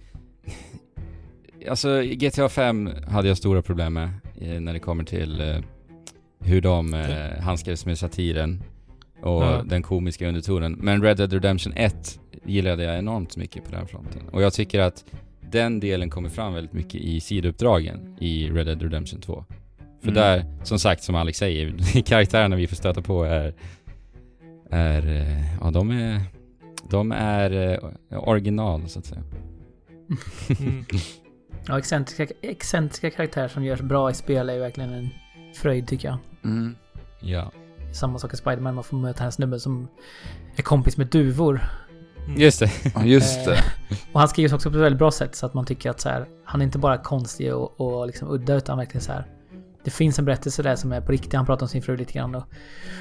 Och hur han känner duvorna och, och Peter liksom, eller Spiderman, för, liksom dömer honom inte för att han är vän med duvorna utan han tvärtom, han tar på allvar och pratar om det som personligt och så här. Det är, väldigt, det är fint. Det känns liksom på riktigt Ja. fast att det är en liksom, som sagt, en excentrisk karaktär. Mm. Problemet är ju Ja. vad han vill att vi skulle göra sen. Ja, fånga de där duvorna, det var inte så Ja. jättekul. Nej, det var inte jätteroligt. Men det tycker jag ju inte heller att sidouppdragen är i Red Dead Redemption. Jag står ju fast för mycket det vi sa förra veckan om uppdragsdesign och uh, he- hela den biten. Den är ju Ja. inte rolig i sidouppdragen heller. Det är ju egentligen bara berättandet som är det spännande och roliga med Red Dead Redemption. Ja, det är ju det. Men, men då undrar jag liksom om berättandet är det som är så centralt och det som är eh, imponerande med det här spelet är detaljrikedomen Mm. i spelet. Kompletterar de här varandra? Skulle berättelsen liksom inte vara densamma utan den här eh, detalj, detaljrikedomen? Eller, eller är, det, är det liksom två Nej. skilda saker? Det är två helt skilda saker, är det. Eh, och det är väl ett problem jag har insett med Red Dead Redemption 2 också, som vi inte pratade om förra veckan. Alltså att, att huvudberättelsen, alltså huvuduppdragen är extremt frånskilda ifrån vad du gör ut i den öppna världen i stort. Mhm. Det, det, det, de bråkar liksom, de två delarna. Eh, för att alltså som Alex säger, jag tror inte vi nämnde det förra veckan, men någonting som jag nu efter att ha klarat av spelet har märkt är att uppdragen är extremt skriptade. Alltså det är så här, du har Mm. ingen frihet överhuvudtaget som spelare. Mm. Det är så här, du, det här är Rockstars historia och du ska följa den. Och det är på den nivån att det stå, kommer upp, ni vet, så här klassiskt Rockstar på skärmen. Att nu, Ja. nu ska du gå dit, följ den här personen. Jag twittrade om det, att spelet känns ibland som följa John the Game liksom. och, och, ibland, och ibland blir det bokstavligen. Följer John Marston. ja, det blir bokstavligen ibland. Ja, men det, Eh, är, det är verkligen super... det är ju verkligen superlinjärt, det här spelet. ja, när du spelar Och, och det tycker jag ju att det presenteras, som jag sa förra veckan. Alltså, de första uppdragen där det var så här, du kunde verkligen inte ens gå med hästen precis vart du ville. Du var tvungen att gå, leda en, den här hästen i det första uppdraget på en stig. Du Mm. kunde inte gå utanför, det gick inte. Nej, Och det Och tycker det- jag ju, det, det kvarstår ju genom hela spelet. ja. Och gör Och du jag inte... tycker att det är så... Gör du inte det som står på skärmen, då misslyckas du med uppdraget. Ja. Mm. Och, och det är så här, det var Det en... låter sjukt frustrerande. Ja, och det var ett eh, jättefint uppdrag, eh, väldigt stillsamt. Jag var uppe ibland höga berg i en fantastisk vy. Och sen så tänkte jag att jag ville ju ta ett foto för att jag liksom slogs av den här fantastiska fotobilden jag såg i min näthinna. Och sen så gjorde jag det. Men då var jag för långt bort ifrån den här personen jag skulle följa och då fick jag miss, misslyckat uppdrag för det bara. Eh, och sen andra gånger så har jag liksom försökt flanka fiender, jag har försökt smyga fram på fiender, men det går inte. Va? Nej. För att... Är det på den nivån? Ja, det är på den nivån. Att Jag- du Jag i, får, i strider... Okej. jag får inte komma upp med mina egna strategier ens. Ja, det Det är, känns ju bara onödigt tycker Ja. jag. Alltså, det är ju inte någonting som eh, påverkar storyn i speciellt stor utsträckning om du skjuter en karaktär bakifrån eller framifrån. Liksom. Om inte det är en, en sån sekvens där det verkligen spelar roll. Men, Mm. men det känns ju bara onödigt att sätta så snäva ramar på hur man får faktiskt röra sig i... Ja. Och jag, jag tycker att det här är förbluffande. Alltså särskilt när vi, när vi ser hur Open World-spel har utvecklats de senaste fem åren. Mm. Eh, och då har vi det här systematiska, att det alltid finns eh, system med regler som alltid är konsekvenser som vi lär oss. Mm. Breath of the Wild har ju kemisystemet eh, och allt vad det är. Och Metal Gear Solid 5 gjorde det helt fantastiskt också. Eh, och jag förstår inte att det här spelet har liksom varit i utveckling i åtta års tid nu. Men det känns som att de verkligen har glömt bort en väldigt stor del av vad open world-spel kan vara. Särskilt i spelmekaniken, för att de gör ju sådana intressanta saker i övrigt i den öppna världen. Vi pratade ju lite Mm. om det förra veckan, eh, med det här hur eh, dialogsystemet eh, hos NPCer och så. Men eh, de gör inte mycket med det alls när vi spelar de här primära uppdragen. Men vad Men de- onödigt det låter. För att de har ju liksom en öppen värld och, och sen, så, sen så gör de en, en, en linjär historia som du måste följa. Men varför inte Mm. bara liksom använda så mycket du kan av den öppna världen i din linjära story? För att Ja. jag, jag, jag gillar ju ändå den, den tanken att göra det lite mer linjärt i den öppna världen för att det inte ska bli så sjukt generellt Nej, som precis. det har en tendens att bli. Men det finns ju Eh, en gräns där. Annars. ja, men precis. Jag aldrig, och det här är nog ingenting jag har sett tidigare. Alltså jag, Jag hade bara önskat att de här hade tittat på spel lite mer som Deus Ex och Far Cry, hur de hanterar liksom spel. Det Ja. här är, ja, alltså att du kan lösa uppdragen på, precis på ditt egna sätt. Liksom. Mm. Ja, men... Li, lite mer av den grejen. Hade jag ju uppskattat väldigt mycket. Och att, ja, det jag också blir väldigt förvånad över, det är att de inte ens tittar på vad de själva har gjort i GTA 5, där de hade de här heist-uppdragen. Ja. Jag vet inte om Mm. någon av er spelade det, heisten. För det tyckte jag var en av de bättre delarna i GTA 5. Där ni kunde så här planera ett bankrån tillsammans och kunde bestämma vilka personer som skulle sitta, ställ, befin, vart de skulle befinna sig under det här rånet. Mm. Jag Och allt hade, alltså de, de där grejerna, det var ju, hade varit skithäftigt att kunna så här vägleda, placera ut sina cowboysarvänner Ja. inför ett Ja. bank, inför ett, typ, en tågrån till exempel. För att alltså... Det hade varit ännu mer intressant i, det här, i den här exakt. skruden. Och eh, för just tågrån, bankrån, det är ju ofta en stor del i huvudberättelsen. Det är ju sådana uppdrag vi beger oss iväg på för att vi behöver Mm. pengar och allt i, i storyn. Eh, och vi har ju vårt camp, jag tror vi nämnde det lite förra veckan också. Eh, där alla, alla medlemmar är stationerade. Där behöver vi jaga lite för att mata våra medlemmar. Det är där vi sover, det är där vi har en liten fast travel-funktion man kan låsa upp och allt vad det är. Eh, och campet tycker jag också känns så otroligt underutvecklat för att och det är dels ut, på grund av berättarmässiga skäl som jag upplevde väldigt märkliga, jag ska inte säga mer än så. Men också vad de faktiskt gör med campet, för campet var en del som jag tyckte var väldigt rolig inledningsvis. För att det handlar om att du ska eh, föra in pengar i campet. Eh, och, sen Ah. så, och sen genom det så utvecklar du campet och får tillgång till nya saker. Eh, och sen även lite visuellt så ser du en skillnad. Och det tyckte jag var ett jätteroligt system. Ja, alltså lite management Ja.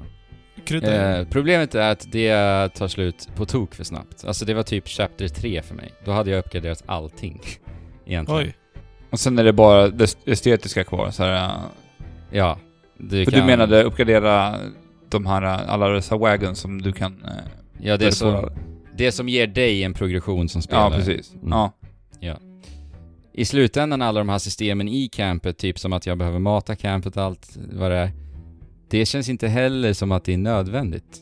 Alltså det, jag klarade av spelet sista typ tre kapitlerna utan att bry mig någonting om campet överhuvudtaget. Det känns också förlorad potential. Ja, och då tänker jag så här istället att vi pratar om hur, hur linjärt eh, huvudberättelsen var.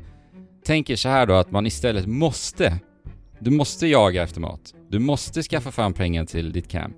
Du måste ge dig iväg på de här eh, prisjägaruppdragen där vi ska, ja bounty-uppdragen eh, som man då hjälper sherifferna i staden med. Eh, och allt för att progressera i storyn.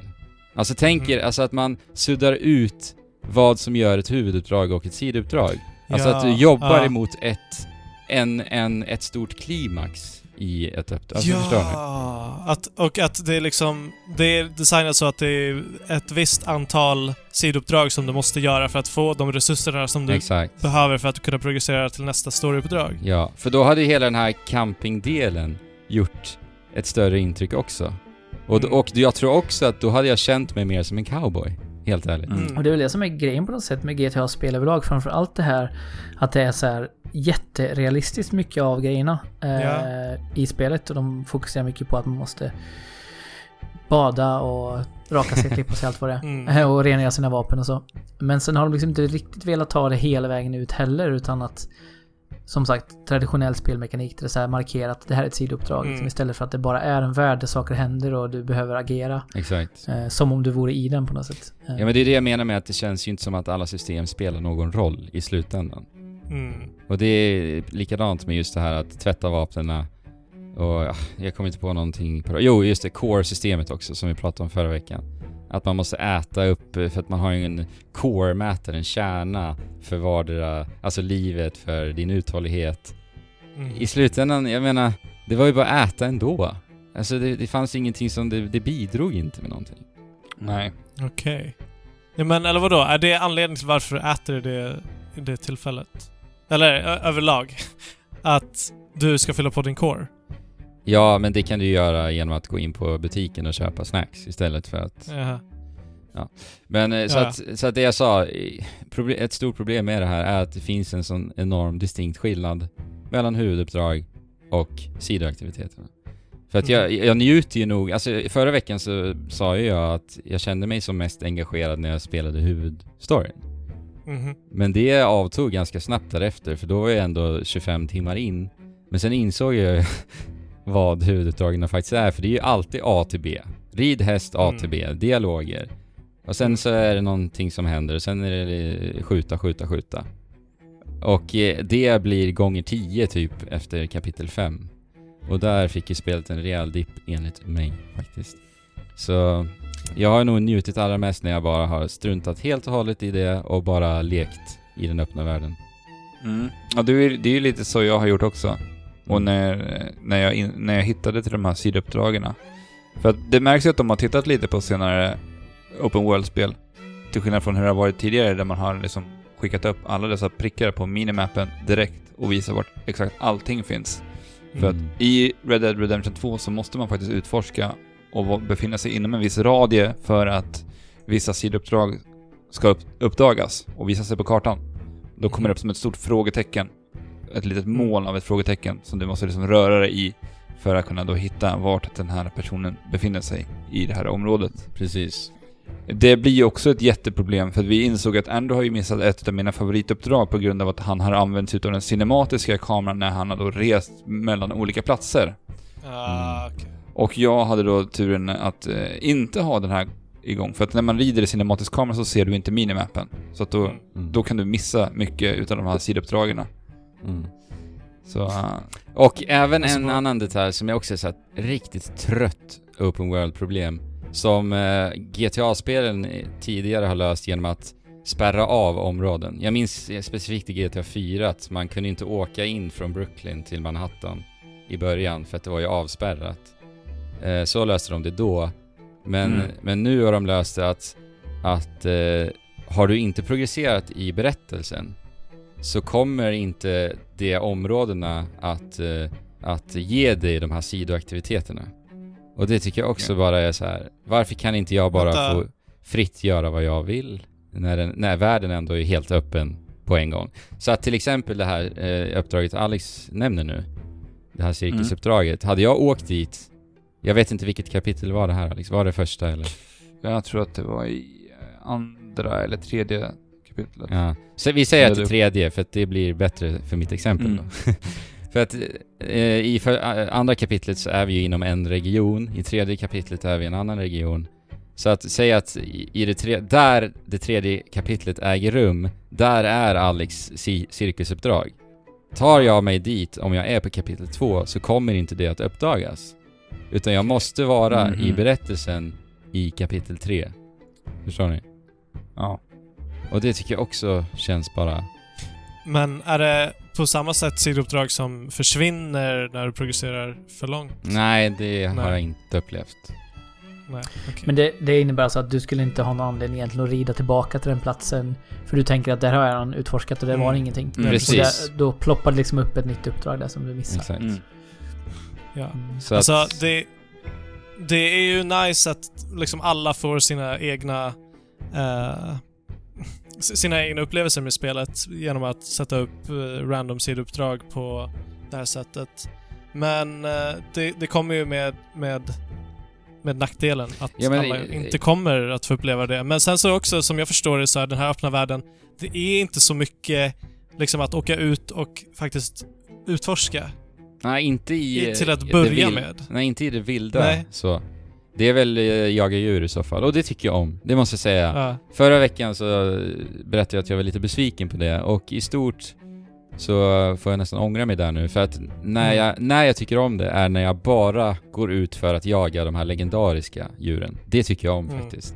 För då blir det lite så att jag förbereder mig verkligen, ser till så jag har alla mina verktyg och sen så ger Mm. mig ut och sen letar efter de här. Så där, men det är återigen, det är sidoaktiviteterna. Mm. Undrar om de andra djuren också betraktar de här specifika eh, individerna som legendariska. ja, Om de är legendariska även bland Ja, du menar så. Liksom. Den legendariska bävern eller... ja. Och då att haren de- tycker att björnen är legendar.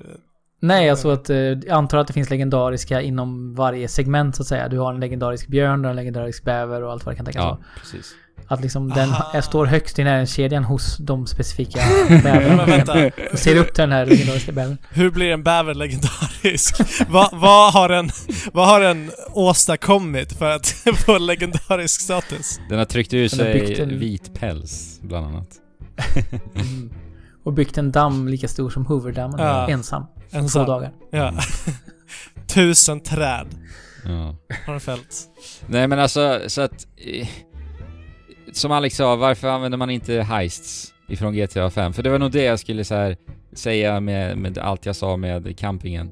Att den där, den där, det där klimaxet i eh, första delen i huvuduppdragen skulle kunna vara att du också planerar för bankrånet mera. Ja, Förstår ni? ja verkligen. Och sen, sen så liksom, det kan vara så att du, du måste ha typ så här mycket pengar för att åka till på nästa huvuduppdrag. Men hur du får de pengarna, det är helt Upp till dig, liksom. upp till dig. Exakt. Ja. Eh, så att du kan antingen göra en sån här heist, eller så kan du, om du så vill, eh, skjuta harar och sälja Mm. säljare. Alltså, sälja åh, deras hudar. Det hade varit till- så bra. Då hade jag fått Ja. allt jag tycker om med spelet också. Och sen Ja, så, precis. Ja, ja, det hade varit så bra. Så att jag tycker Mm. att spelet har enorma eh, problem. Alltså det känns som ett stenåldersspel när det kommer till speldesign och spelmekanik. Samtidigt Mhm. så är det ju som, eh, som att titta in i framtiden när det kommer till grafik tekniskt och, och atmosfären. Alltså det är ju löjligt. Och detaljrikedomen. Jag, jag måste Ja. bara nämna, jag, när jag red in i spelets största stad, Saint-Denis, första gången.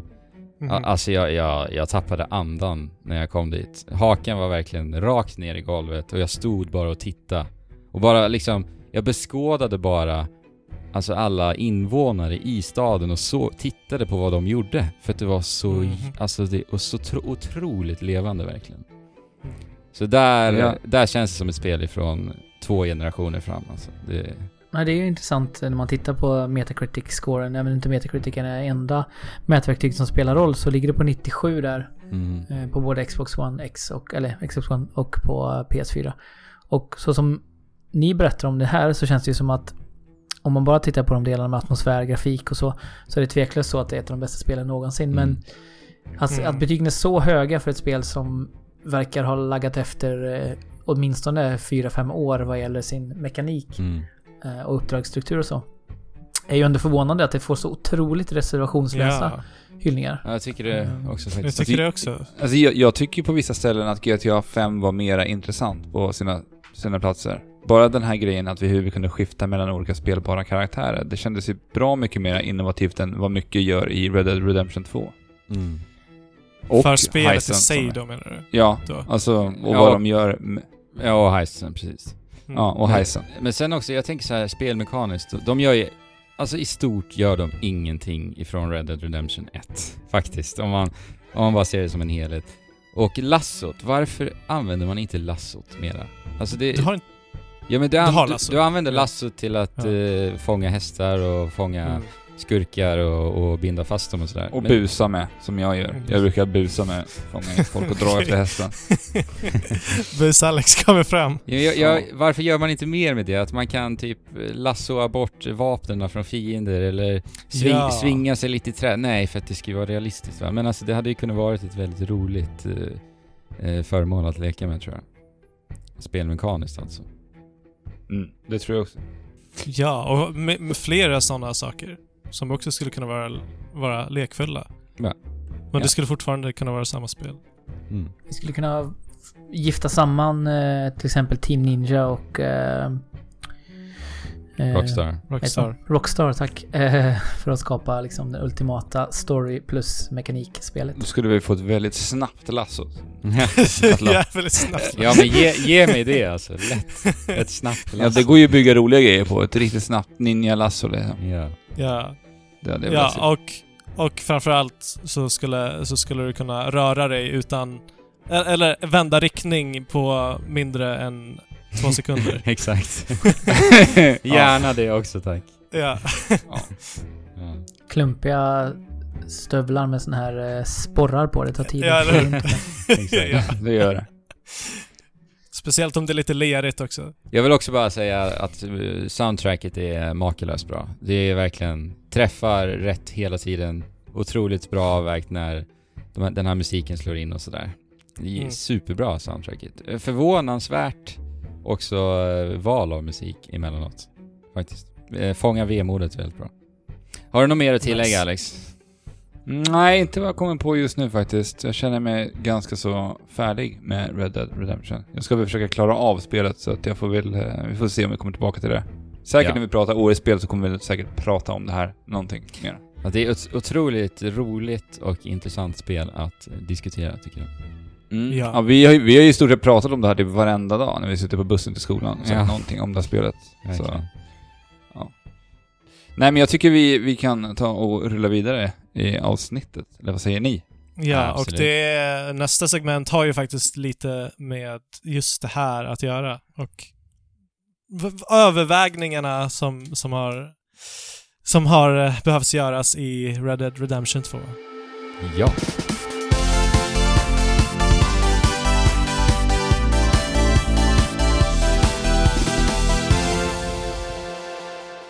Ja men sådär och då är vi tillbaka. Jag har tagit en liten break. En liten break. Break? Ja, det, det gjorde vi. Ja, För, eh, oss, för oss i alla fall. ja vi tänkte ju dra igång den här, en liten diskussion Mm. om, eh, som passar väldigt bra till det här vi har pratat om med Red Dead Redemption 2 nu de här senaste två avsnitten.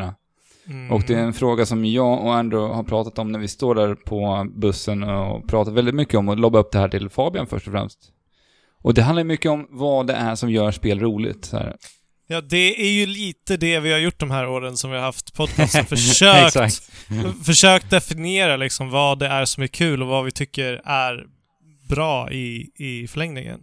Mm. Mm. Eh, och alltså spel, spel kan ju göra, vara så himla mycket och, och vi är ju väldigt olika som personer så att det är, Ja, det är kul att försöka luska i den här trassliga lådan av vad, vad det, det blir väldigt subjektivt vad det är vi tycker spel Ja. kul. Ja. Och när man säger kul, menar vi roligt då eller menar vi liksom intressant? Ja, alltså roligt underhållande, jag vet inte vad Vi det pratar är. ju men, ja. roligt. Alltså det är ju väldigt komplicerat att definiera det här. Ja. Mm. Vad som faktiskt är För att, kul. eh, ja men till exempel eh, Senua Sacrifice, alltså Hellblade, det är ju kanske inte roligt Nej. med tanke på att det handlar om liksom eh, mental ohälsa, men det kan fortfarande vara väldigt intressant hur mekaniken vävs ihop med Mm, storyn mm. till exempel. Ja men det är, det är en annan fråga kanske. Alltså behöver spel vara kul? Ja, eller alltså... Ska, ska vi, ska vi eh, begränsa oss till att bara ha det så vad vi tycker är roligt? Ja det tycker jag. Eller vad, vi, eller vad vi tycker är intressant. För jag menar, Mm. eh, typ The Witness, som jag tycker, som eh, enligt mig är ett av världens bästa spel.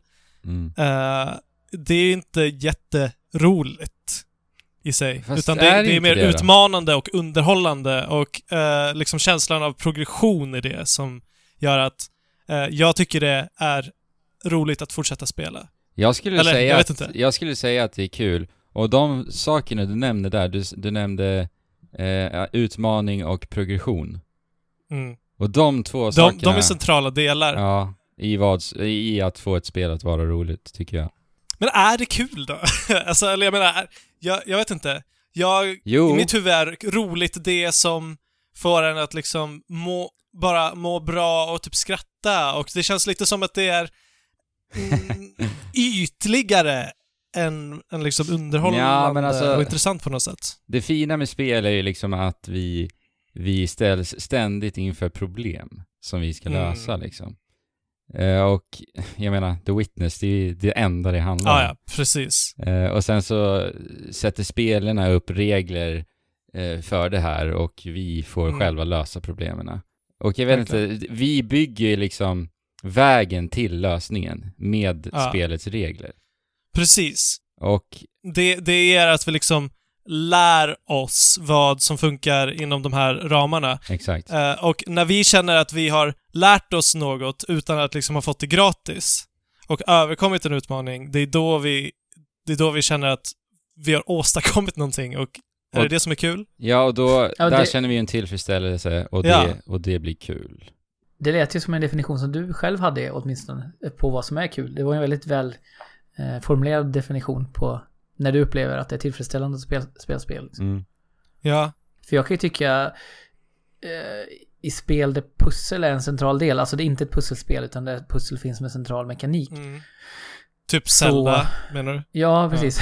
Så, och, och jag fastnar på dem, vilket jag ofta gör för jag har jättesvårt för så här eh, logiska pussel, det har vi pratat om förut. Mm. Eh, då blir jag ofta frustrerad på det. Så att för min del är det ofta så att om pusslerna jag kan känna så här, aha, det här är illu- illusionen av ett pussel. Alltså Mm. man drar typ en spak och flyttar Ja. en sten. Eh, då kan jag ändå känna så här, jag vet att ni eh, som har gjort det här spelet bara ger mig en liksom, eh, kemisk reaktion i hjärnan. Det Mm. ha- handlar inte om att jag egentligen har gjort någonting bra, men Mm. jag ville ju låta mig liksom luras av den, eh, den kemiska reaktionen ändå, för att jag tycker att det är ett bra sätt för mig att, att hantera ett pussel. Så Jo, att jag visst. känner att jag har gjort någonting bra, fast jag har inte behövt egentligen anstränga mig, om man säger så. Mm. Eh, Så det att- kan vara tvärtom också, eller lite att, att, att det inte är en riktig faktisk... eh, Nej. Ett, riktigt, nej alltså det är illusion, det kan alltså. vara illusionen av prestation, för vi vet ju det här eh, MMO-grejen som när, när du liksom går upp i level och eh, klarar ett quest och du kommer upp på skärmen och bara, du är så himla bra, ja! Och då, då, då rycks vi med och bara får en liten dopaminkick där och, Mm. och Ja men, ja, men där kommer vi till progressionsdelen lite också. Alltså att, Jo, men där är det också illusionen av en progression i väldigt, väldigt många fall. jo. eh, Mm, som gör att vi tycker att det är kul. Så att är det den här dopaminkicken som vi ska definiera som kul? Nej, jag nej. tror att vi är inne på diskussionen redan. Ja.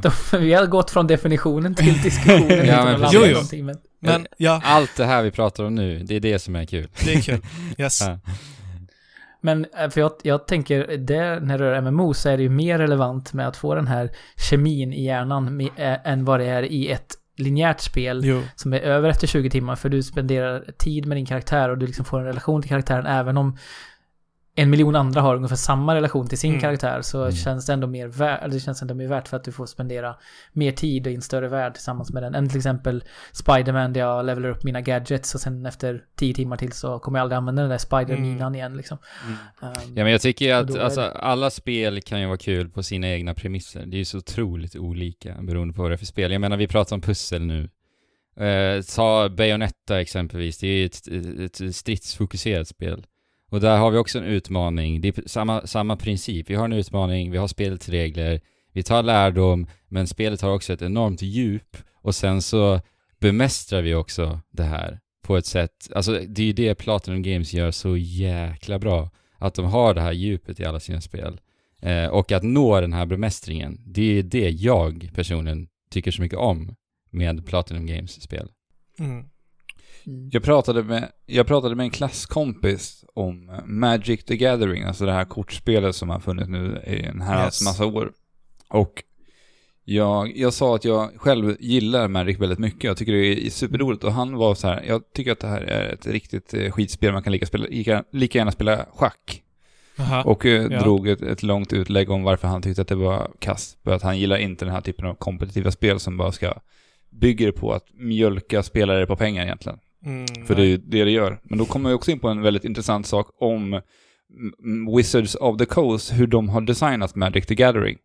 Mhm. För de har, de har så tre olika avatarer, alltså tre olika typer av spelare som spelar Magic. Mm. Där vi har, eh, för det, det jag själv gillar med Magic the Gathering, det är att så här bygga upp de här kortlekarna till att göra häftiga kombos, få kombos att funka på ett visst sätt. Och att jag har en Mm. idé, jag ska bygga någonting och jag vill bara få det här hända. Så det spelar ingen roll om jag vinner eller om jag förlorar.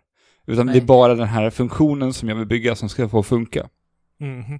Ja, och det är just en av de här avantarerna som Wizard of, Wizard of the Coast har i åtanke, de här kortleksbyggarna. Och sen har de de här som liksom bara spelar för att vinna och bygga den övermäktigaste leken. Och sen så minns jag inte riktigt vad de kallar den tredje. De har... Kanske att att man spelar för att socialt eller roligt. Ja, precis. Ja. Mm.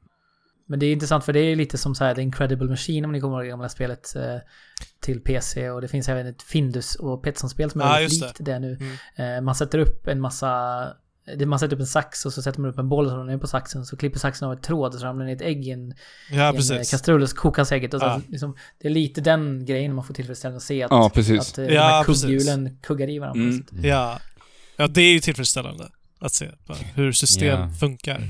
Och man själv känner att man har faktiskt varit en aktiv Mm. del i att klura ut hur man ska sätta de här kugghjulen på rätt plats. Precis. Men just i, i, i, i det här när vi pratar om Magic så tycker jag att det, just för mig, så som jag sammanfattar, eller som jag ser på att, ha, att när något spel är roligt så är det just den här grejen som jag ser i Magic och vad jag gillar med Magic som är som, Mm.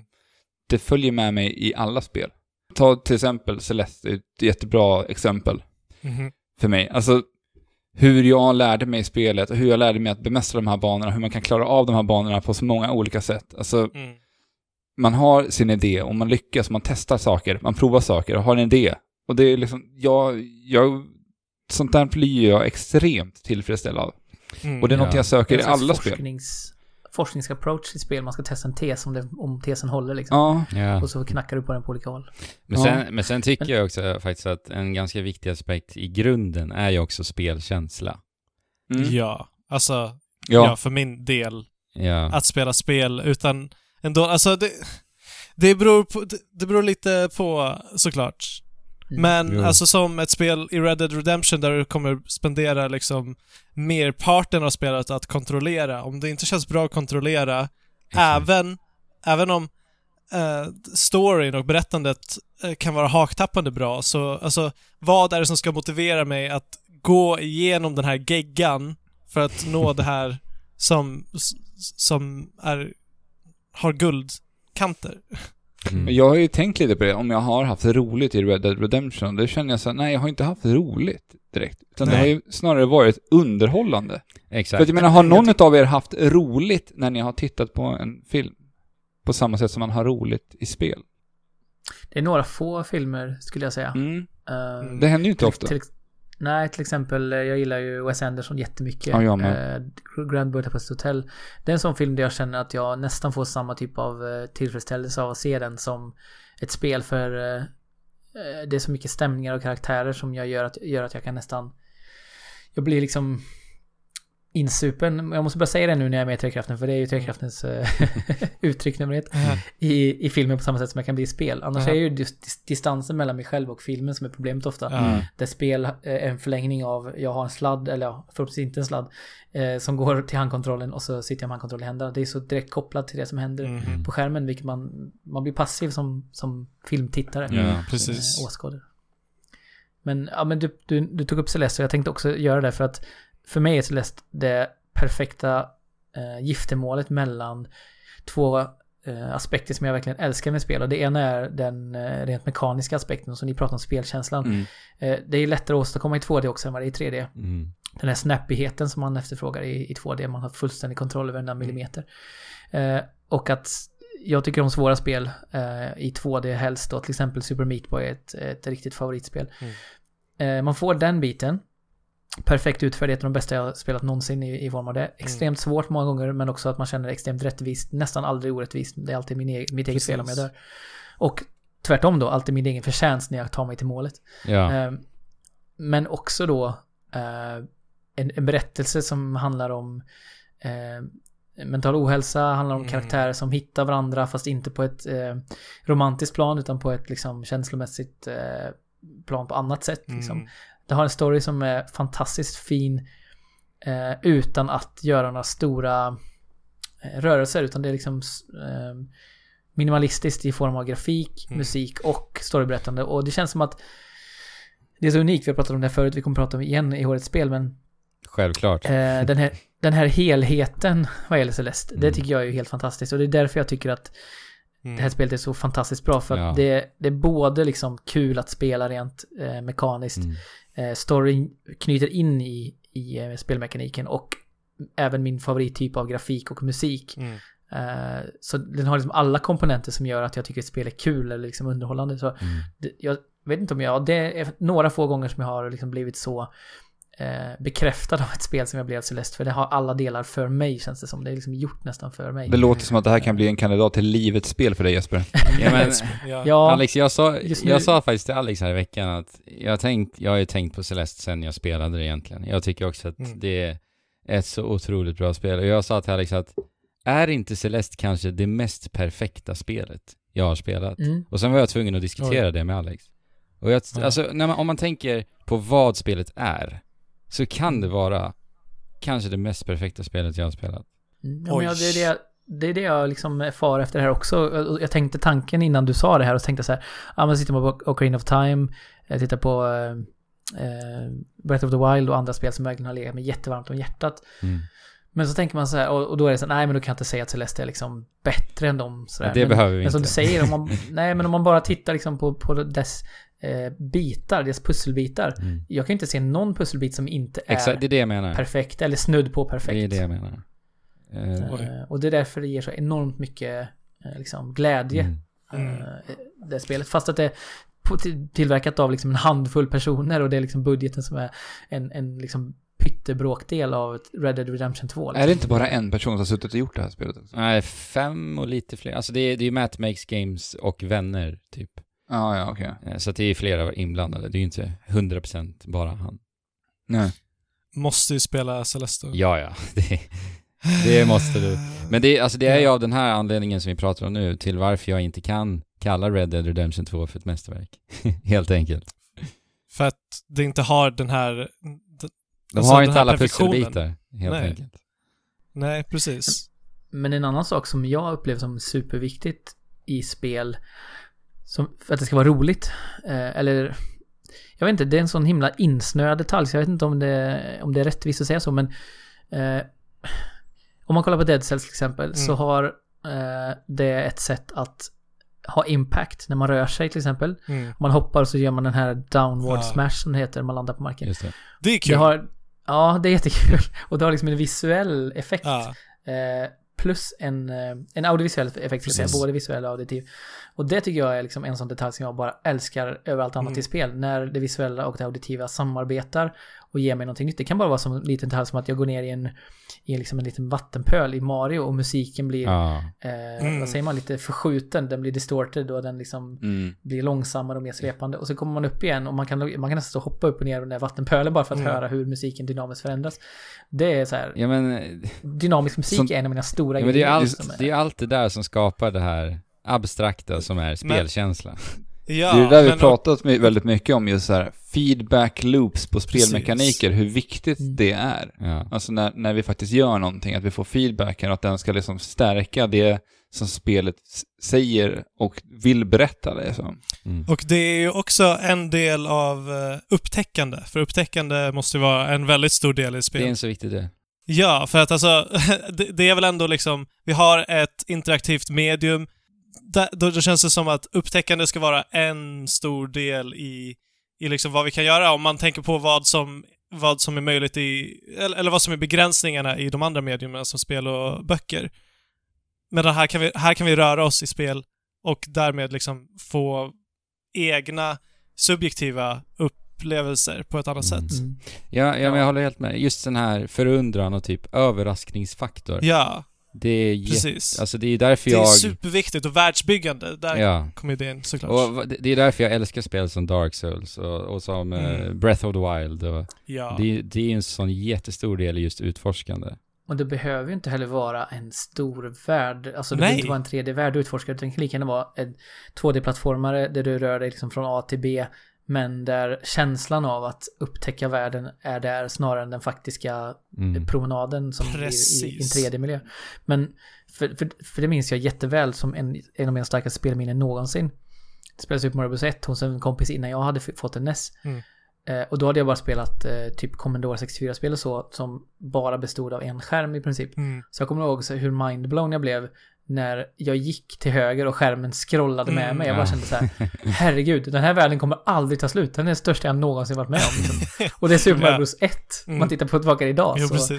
Men jag blev så mind-blown av att så här, oj, jag kan upptäcka hur mycket som helst. Det finns ingen ände på hur mycket jag kommer kunna upptäcka Ja. de närmsta timmarna. Och det här är ju, det här är ju novelties, det här är ny, nyskapande saker som kan komma i spel och som kan vara haktappande. Som jag antar att Red Dead Redemption har i, i sitt detal, sina detaljrika system. Absolut. På Absolut. ett sätt. Men eh, det är också någonting som, jag tror att kärnan i det här är på något sätt, som vi pratar om nu, upptäckande, ligger också lite i att eh, det var så lätt att hitta den känslan när man var liten. Mhm, verkligen. Eh, varenda spel kände man att det här är en hel värld och vad som helst kan hända, allting är möjligt. Eh, och den Precis. jagar man ju ständigt Exakt. lite som gyllene kvicken Ja. i, i Harry Potter. Liksom. Ja. Man ville fånga den där. Det här innovativa i spelen. Liksom. Ja, Eh. någonting som överraskar en, för man är lite härdad, lite luttrad emellanåt. Precis. Precis. Och det är därför jag eh, är lite bitter mot, eh, vad heter det? Trovärdiga, nej inte trovärdiga. Realism. Real- Verklighetstro, realistiska Mm. spel i allmänhet. Mm. Mm. För att liksom, vi har... Vi, vi, det finns bara tv-spelen och datorspelen som, som kan dra oss in i en helt ny värld på, på det sättet som de gör. Och där sätter bara fantasin gränserna liksom. Eh, så att när du, när du dessutom, som i Red Dead Redemption igen, eh, liksom sätter, gör, gör det som är begränsningar i verkligheten, begränsningar för att göra spelet bra. Nu har inte jag spelat det här så det är inte, Det här är, det är inte rättvist att jag säger det. Som men- Du, Ja, jag har spelat det genom er, ja. eh, kan man väl säga då. Men det, då eh, tycker jag att det faller alldeles för snett. Mm. Ja, men det jag, jag har svårt att sätta fingret på det där. Men jag tänkte många gånger för mig själv att jag tycker väldigt sällan om spel som är realistiska skildringar av någonting. Eh, och föredrar väldigt ofta knas, alltså det är en annan sak, jag gillar Ja, knasiga knas. detaljer liksom, som, Ja. Mm. som bara är kreativa och överraskande. Det Mm. kan verkligen, och det är därför Katamari till exempel är en av mina absoluta favoritspel, för det är liksom man blir ständigt överraskad Jo, av vilka liksom, dumheter som kommer ens väg på något Det är därför du ska spela... Och... Det är därför du ska spela Astrobot. Ja, Ja. precis. Det, jag har förstått att det är den anledningen. Men sen har vi ju också en aspekt som är väldigt stor idag i spel och det är ju den, den sociala faktorn som gör att saker blir kul. Som eh, när Alex har spelat PubG en hel sommar så är den Just det. sociala faktorn mer som, som du, väl? Ja, Alex. ja, ja, Ja. nästan uteslutande. Mm. Det var det som gjorde spelet roligt för mig. För att det, det var ju ganska trasigt på ganska många plan när jag spelade som mest. Och där får du ju vara kreativ på ett annat sätt. Ja, där fick jag ju Ja. leka. Det, det var ju kul liksom. Och det kommer tävlings, tävlingsaspekten också in ju. Eh, Mm. Att man vill tävla och vinna och det är ju någonting som Andrew alltid går all in på när det gäller sina, sina spel. Ja. Mm. Eh, och, och jag tycker också det är en viktig del. Eh, jag tänker på spel som eh, Trials till exempel, som gör det sjukt bra. Att det är en liten blandning av, av, av socialt och tävlingsinriktat spelande. Det vill säga att de vännerna man har på sin vänlista importeras automatiskt i spelet och presenteras på ett väldigt enkelt Mm. visuellt sätt. Mm. Så här bra var dina kompisar. Och det där kan jag, alltså, jag kan bli typ manisk när det gäller de där grejerna. Att så här, Mhm. om jag tycker spelet är roligt och mina kompisar har också spelat det hyfsat mycket så att man inte bara blåser bort dem direkt utan att det finns en viss tävlingsaspekt i det. Så kan jag bara så här nöta. Jag kommer ihåg, jag, jag lånade en kompis Xbox, alltså original Xbox en gång.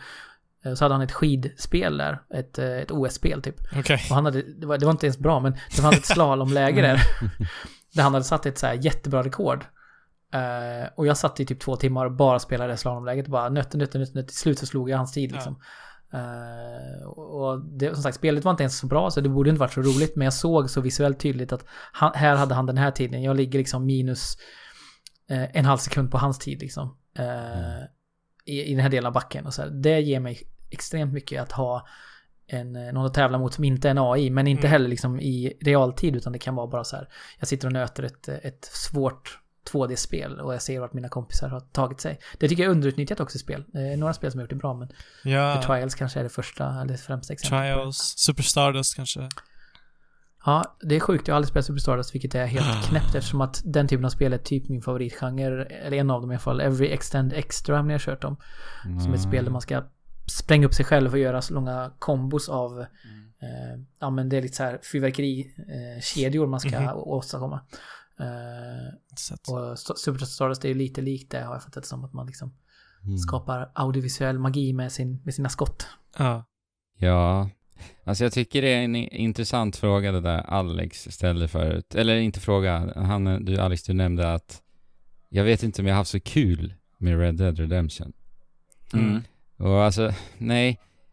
Då återgår jag lite till den frågan jag nämnde i början här. Alltså behöver spel vara kul? Och jag, jag skulle vilja säga nej där. Det är snarare intressant och underhållande återigen då. Det är underhållande, Mm. det är väl det det landar i, i istället för kul då. Mm. Och underhållande kan ju också vara misär. Alltså Ja. det är Ja. underhållande att ta del Exakt. av en, Jo, av en mörk historia. Precis, verkligen. Alltså jag, jag försökte ju liksom försöka definiera min, eh, vad jag tycker är roligt och försöka bryta ner det lite mer. Och titta på vad är det jag behöver från ett spel för att det faktiskt ska bli roligt. Mm. Och då vart det ju liksom, eh, det som höll mig kvar i Red Dead Redemption var den här, eh, att jag som spelare får uppleva någon slags nyfikenhet. Mm. Ja. Det, det är en av de här Ja, ja. delarna jag behöver för att ett spel ska bli kul. Och det är egentligen bara den grejen som Red Dead ger mig. Att jag blir nyfiken Mm. på vad händer härnäst. Vad är det som ska hända i alla de här karaktärerna? Ja, överraskningsfaktorn. Ja. liksom. Ja, Eh, ja, och en anticipation också. En, Ja. en förväntan, Förväntan. på att någonting ska hända. Precis, Mm. sen ger spelet tillbaka någonting. Ja men en aspekt som jag fascineras av eh, att se Nils spela, eh, som han verkligen, det är verkligen så här, eh, en aspekt som han tycker är, gör spel roligt, är ju möjligheten att eh, editera din karaktär, eller vad säger man, alltså Mm. förändra din karaktärs Mm. Det, han har total eh, liksom, eh, fascination för det i alla spel. Eh, Splatoon såklart är liksom kanske det främsta exemplet för det är ju Mm. eh, jag på att säga den bästa delen av Splatoon, det är det ju kanske inte, men, men det är ju en extremt Ja. bra tilltalande del i Splatoon där man får utsmycka sin karaktär med extremt mycket coola streetwear-prylar och vapen och sådär. Mm. Eh, men alla spel, alltså allt från mobilspel till Spiderman som man har fått testat lite och bara svinga runt och så. Varenda gång det första han gör är att så här, kolla vad kan man byta för kläder, vad kan man ha för olika liksom, utrustning.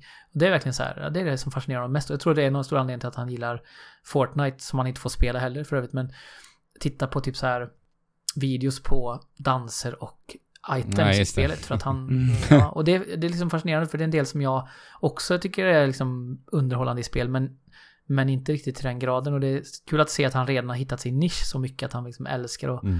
Utsmycka. Och det är lite så här docklek nästan. fast Ja, eller i- hur? I, Mm. virtuellt, liksom, ja digitalt. det blir det ju faktiskt.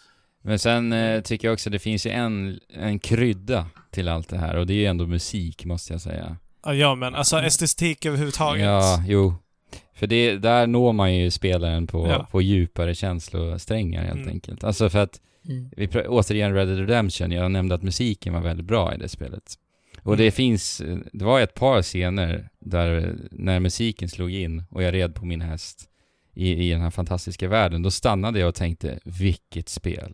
Det var på den Mm. nivån, det var så starkt intryck bara det estetiska gav mig där och då. Men då, men då, för då glömde jag i den stunden bort allt annat som det här spelet, Mm. vad det här spelet är. Men det var så otroligt kraftfullt just eh, på grund utav, ja, estetik helt enkelt. Ja, och det är ju intryck. Ja. Och intryck kul. Nej, då blir det ju snarare det här underhållande då. Ja, Ja. eller något. Eller något.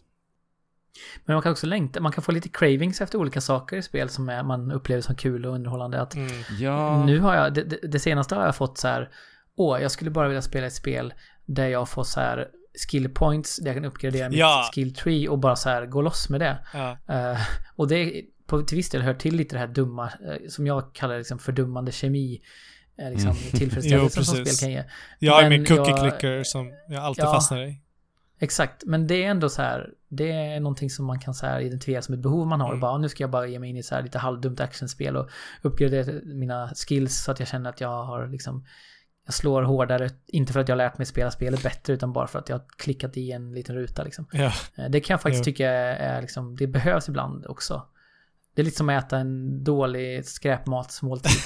Man, man behöver den bara. Men, men det kan ju vara fascinerande på en annan nivå också. Alltså jag menar, liksom matematiken bakom och se- liksom se hur allting växer. Siffrorna Mm. ökar, precis som i ett klickerspel då, antar jag. Ja, som är din, som är din drog Fabian. Ja, ja. Cookie klickerspel. Men alltså, tycker jag det är kul? Jag, jag sitter ju där och bara har ångest så fort jag klickar, men jag klickar ändå, så att det är ju mer en drog. Ja. Eller något. Jag vet Men det är inte. spännande. Det är spännande för jag, jag låg ju sjuk eh, för ett par somrar som mamma Ja. i typ fem dagar och medan min familj var ute och badade och sådär. Och då spelade jag det där Katamari klickerspel som finns. Finns det Katamari klickerspel? Ja, jag kanske, inte Nej, det här det, det får du inte nämna. Livsfarligt. Men, eh, och det var samma sak där. Jag mådde bara dåligt när jag Ja. spelade hela tiden. Men ändå- på något sätt så bara, jag måste fortsätta spela. Ja. Det, ger mig, det ger mig någon form av eh, kick, fast jag mest bara. tycker att det är jobbigt. Ja, men det, ja, det är jobbigt och du, det, det är så rudimentärt. Uh, det, ja, nej, Ja, men jag lite, lite jag att man är det. elitist. Man är lite elitist också. Det är väl det är grejen. Alltså, Elitist. man tycker så det här är inte bra spel. Ja. eh, Men jag ändå på något sätt luras in i dess lockbete Jo, jo. och eh, liksom det, är, det är lite så här skamfyllt Det nästan. är på något väldigt skamfyllt. För mig. Och, och det kan man också säga, det kan man tycka också på ett sätt är lite bullshit för att jag vet inte, alltså det finns ju folk som bara tycker sådana spel är roliga liksom. Så Mm. att egentligen är det dumt att man känner så, men, men jag håller med dig, jag känner precis likadant, att man känner att man är liksom för mer än ett cookie-clicker-spel. Jo, precis. Jo, men alltså, ma- man sitter där bara irriterad över hur lätt lurad man är. liksom.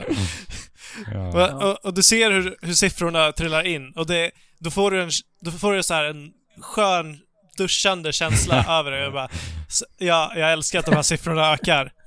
Men Ja. Jag vet ju att jag också blir lurad av de här Ja, siffrorna. precis. Jag, kan, jag har aldrig tagit droger, men jag kan tänka mig att det är lite så här, som att vara narkoman, att så här, det, du behöver det, men du, sekunden efter när du kommit ner så bara hatar du dig själv Ja. för att du har liksom det.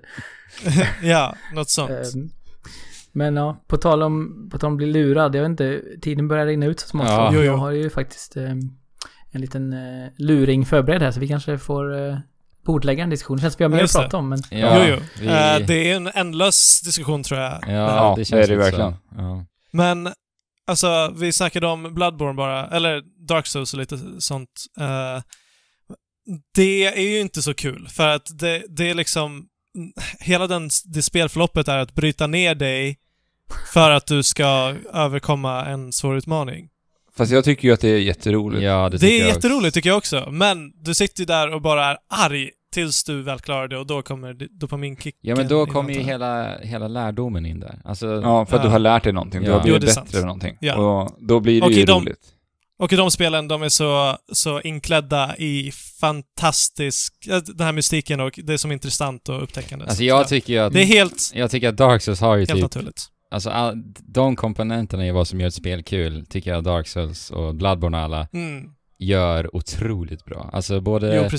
Både spelkänsla, progression, utmaningen, hur vi lär oss, djupet, världsbyggandet, Ja. eh, bemästringsdelen, eh, upptäckarlusten, eh, överraskning, Ja. alltså allt. Ja. Så, Ja. Ja, för egentligen så är, handlar ju någonting som vi brukar prata om ganska ofta om att spelmekaniken ska ju vara sån så att man egentligen nästan ska kunna klara av sista bossen det Ja. första man gör Ja. i spelet. Jo, Mm. Om man bara hade kunnat liksom kontrollera karaktären på det sättet man sen Mm. kan efter 20 timmar med träning. Ja, Liksom. det, är, det är lite som på riktigt liksom. Du, du kan i teorin göra en liksom, handvolt första gången. Men du kommer inte lyckas utan du måste öva Ja, först. och Ja, det, där är, Men du har det där det först. där är varför jag ändå anser att Super Mario Odyssey är helt jävla fenomenalt, som inte alla tycker. Nej men det är väl inte alla som har förstått hur mycket djup, eller så här, ens bryr sig om hur mycket djup det Nej. finns i kontrollen. Nej. Som du upptäckte när du speedrunnade Exakt, väldigt mycket exakt. mer. Men okej, har, vi, har vi bara no någonting att säga till frågan vad är kul? Ja, men det, det har vi precis Ja, pratat jag- om. så jag det tror- jo, jo, svar alltså på det. summerande, För det finns inga svar. Linje. Jag Det finns inga svar på det här. Det finns inga svar. Det finns bara en ändlös diskussion om vad som är roligt. Ja, jag säga. men okej, då för att få lite mer vatten på den här kvarnen så kan vi ju kanske be eh, alla som lyssnar, som känner sig manade och som har någonting att tillägga i den här diskussionen, att skicka in vad tycker ni gör spel kul? Eller vad tycker du som lyssnar på det här? Ja, eller Kanske för all också. del, anslut er till Discord, våran Discord-kanal och diskutera ämnet där, kanske. Ska vi, ska Mm. vi starta en, eh, en kanal bara för det här? Vad är kul? Så Nej. får... Vi har en kanal redan. Trekraften på Ja, Discord. precis. Jag slänger ut, Ja, jag okej. slänger ut frågan i Trekraften-kanalen istället. Mhm. Det blir bra. Ja. Ja men, eh, ni två, Alexander, ni har ju varit på eh, lite uppdrag här i veckan. Ni har intervjuat Ja. någon. Vem har ni intervjuat och varför och hur? Oj, Eh, ska vi svara på allt det? Eh, Svara på om du vill. nej, alltså jag och Andrew, vi besökte en spelstudio i Stockholm som heter Fat, Fast Travel Games, heter de. inte, inte En fast eh, travel. VR-fokuserad spelstudio. Ja. Mhm. Och vi har pratat med Erik Odeldal där. En av grundarna till eh, företaget. Då får jag välkomna dig Erik Odeldal, så varmt välkommen till Trekraften Podcast. Tack så jättemycket. Det är mycket roligt att vara här. Jag måste bara säga att eh, ditt namn är lite utav en eh, tungvridare nästan. Just för att min hjärna vill säga Odendal. Men det vill alla göra, Ja. så att det är helt Men omöjligt. sen så kommer jag på när jag kommer till n att det ska vara ett L. Så. Ja, försök, jobba Då med, snubblar jag lite. försök jobba med amerikaner. Andrew skrev det till mig sent igår kväll. Han heter Erik Odeldal, Ja, inte Odendal som jag har sagt hela tiden. Ja, sånt i livet. det är det. Tänk på mig som har fått leva med det hela livet. också. Ja, men eh, Erik, vem är du och var kommer du ifrån? Eh, jag är en eh, spelutvecklare, nu för tiden VR-spelutvecklare. Mm. Eh, jag är här från Stockholm. Jag har jobbat med spel sedan 2002 ungefär. Programmerare från början. Och, men sen så har jag jobbat eh, tiotal år på DICE innan jag startade Fast Travel Games tillsammans med ett par vänner här för några år sedan. Spännande, och det har alltså fullt fokus på VR-utvecklande. Ja, vi sysslar bara med VR-spel. Eh, och det har varit vårt fokus sen vi startade. Just det, och ni har ju nyligen släppt eh, Apex Construct, inte sant?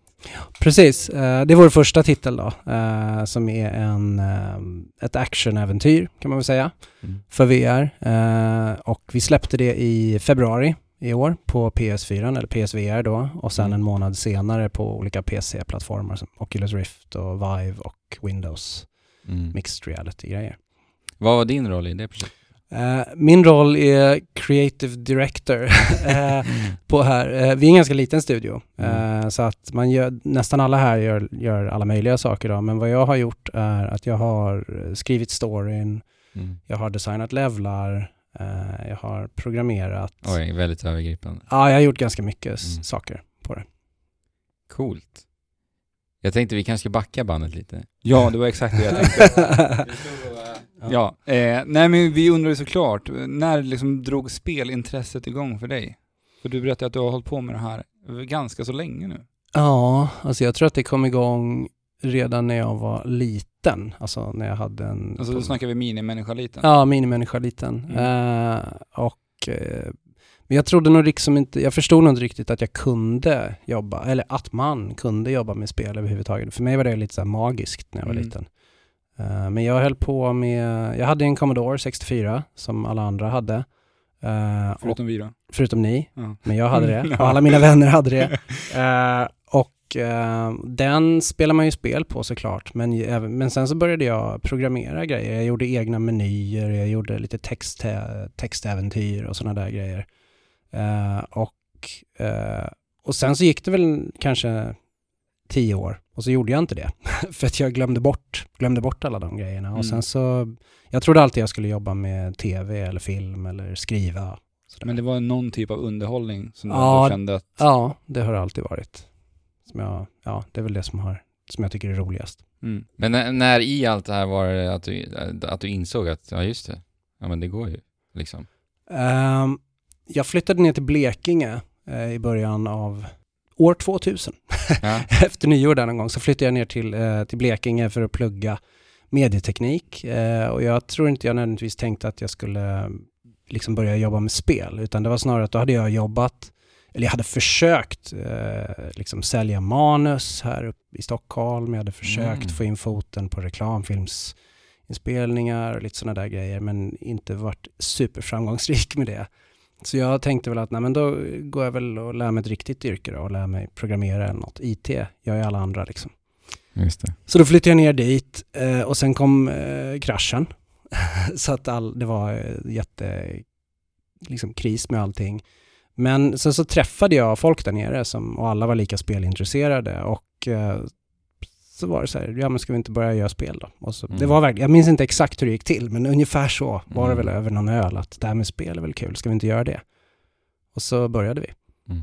Eh, Och du har varit en, en spelare på hobbynivå liksom genom all den här tiden också ja, eller? ja, det har jag Ja. ab- absolut. Det har jag. Jag har spelat spel Ja, jämt och så. jämt, och, eh, Men jag hade liksom inte riktigt funderat på att man kan jobba som, Nej, som spelutvecklare. Mm. Jag ska backa lite till faktiskt, för att grejen var, eh, alltså visst jag gjorde textäventyr till Commodore 64 och sånt, men sen Mm. så när Doom kom och sånt så började jag göra levlar och, och modda Ah. spel och sådana där grejer. Eh, Men återigen så här, det var ju bara på skoj. Det är Ja. ingenting. Och sen så slår det mig, liksom, så när man väl börjar jobba med spel så inser man ju att ja, men det jag gjorde där var ju faktiskt, det, är sånt, så, det Ja, var inte så precis. jävla annorlunda från hur det är på en spelstudio heller. Liksom. Nej. Så att, eh, ja, så kan det vara. Och sen så vet ju vi att du hoppade någonstans och jobbade på DICE. Visst var det så? Ja, precis. Jag jobbade ju med, vi startade upp en studio i, nere i Blekinge som jag var med i ett par år som heter Custom Red. Men sen eh, så blev jag pappa eh, och så flyttade vi hem till Stockholm och eh, då jobbade jag med mobilspel ett år. Eh, och sen så gick den studien inte jätte, jättebra så då började jag söka andra jobb. Eh, Och då vill jag bara inflika, vi pratade lite innan här, att när vi säger mobilspel, då är det inte mobilspelen som lyssnarna kanske tänker nu spontant när de hör det Mm, här. Nej, det var eh, små Java-spel och grejer till Nokia och. Ericsson-telefoner och sånt. Det var- Det en hel del så här quiz-spel. Jag gjorde Guinness rekordbokspel Mm. och spel med MTV och lite sådana där grejer där man frågor om Mm. popstjärnor och sånt. Fanns det en, en stor marknad för den här typen av mobilspel på den här tiden? Nej, det kan man inte säga. Det var en ganska speciell marknad. Jag- Alltså det var ju så att när iPhonen kom så ändrades ju allting. Ja, så, men det är det jag tänker också. Alltså Ja. mobilspel förut, den, de, den typen av mobilspel jag kommer ihåg från den tiden är ju liksom Snake. Ja, och det var ju inte jag med och gjorde då Nej, tyvärr. nej. Men men eh, nej, utan det var, de var supersimpla grejer och sådär. Men det var jäkligt kul och det var superbra människor att jobba med och det var Mm. verkligen, det var riktigt, riktigt roligt. Kanonroligt. Men sen så var det inte- kanske inte så många som spelade spelen heller. Eh, och sådär. Så att det var ju lite, och sen så sneglade jag ju på andra studios under tiden såklart. Och sen när det väl var dags att ge sig ut och söka jobb så, eh, så för DICE var för mig, det var, så här, det var någon sorts slutdestination och så det kändes superkul att, Mm. att, att börja jobba där sen. Vad var den första rollen du hade när du började på DICE? Då var jag programmerare. Eh, Jag är programmerare från, från eller så jag, jag lärde mig programmera för att, för att göra spel till verklighet. Liksom. Det är Mm. är onekligen enklast att faktiskt implementera grejerna själv. Sådär. Sen så, ehm, nej, så, så där, då började jag, jag jobba med multiplayer-programmering eh, med Battlefield. Var det. Och det höll jag på, alltså på DICE gör man ju mycket Battlefield, så Ja. jag jobbar med Battlefield eh, ganska ordentligt länge där. Eh, på lite olika titlar. Men jag vet ju också att du har jobbat på en annan DICE-titel utöver Battlefield. Ja, det har jag. Ja. eh, de sista alltså fyra och ett halvt åren så jobbade jag med Mirror's Edge. Ja. Eh, eller Mirror's Edge Catalyst för att vara exakt. Då. Så det var, var jag med från grund, från början, när vi bara var fyra pers och tog fram konceptet på det och sånt. Och det var dags att göra en uppföljare och så pitchade vi in den och sen eh, var med och tog den i mål då. Det tog ett tag. Det var en del Stjärnornas krigsspel och allt möjligt som kom emellan där som alla tävlar efter Hur, resurser. hur länge, långt hade ni det i utveckling? För att alltså det var ju ändå ett spel som... Alltså Mirror's Edge blev ju väldigt älskat, alltså första spelet. Och jag minns ju den här tiden liksom när fans bara skrek efter en upp- uppföljare. Och det var ju någonstans där att man inte visste riktigt, skulle DICE göra det här eller inte? Alltså hur, hur, hur länge hade ni det i utveckling som internt? Företaget? ja, alltså det finns ju vissa saker jag inte riktigt Nej, får prata jag. om tyvärr. Det Men vi, vi, den versionen som jag jobbade med, kan säga så här att det var, det är också ett ganska, första spelet är så speciellt och så Mm. ikoniskt om man ska använda det. Ja men det är det ju, så att, så att det var, det är svårt att göra en uppföljare till. Mm. Eh, och ja det är en jag, uppgift. jag tror att eh, det hade, jag älskar första spelet verkligen, men Ja. det har också en del svagheter som, som, som vi kände, eller så jag tror som, som DICE kände att det här, är, man måste lösa Mm. de problemen och man måste skapa ett, en, en helhet, ett helhetsspel som är liksom bättre än bara mer av ettan. Mm. Även om det finns eh, en schysst uppsättning fans som säkert är jätte, som hade bara älskat mer av ettan. Det, så är det ju liksom. Mm. Eh, så att jag tror att när vi pitchade in vår version av det då, och den kan ju låta som en no-brainer, att ja, men vi öppnar upp världen och låter spelaren utforska mer. Idag ja. Så. Ja. Eh, så, så var det ändå en ny grej och en ganska häftig Mm. pryl. Och sen var det väldigt annorlunda, för DICE har inte gjort något open world. Eller, vi var extremt försiktiga med att säga, vi sa aldrig open world, Mm. ever. Mm. Men, men, men, Vad eh, kallade ni det? Eh, alltså vi kallade det ett free roaming-spel, vi kallade det Ja. ett exploration-spel, vi kallade det um, alltså eh, open city, vi kallade det lite alla möjliga grejer. För, för grejen är att problemet med open world är att alla då, framförallt då så tänkte alla på GTA. Mm. Eh, och vårt spel handlade liksom inte om att stanna bilar och slut, slita ut folk.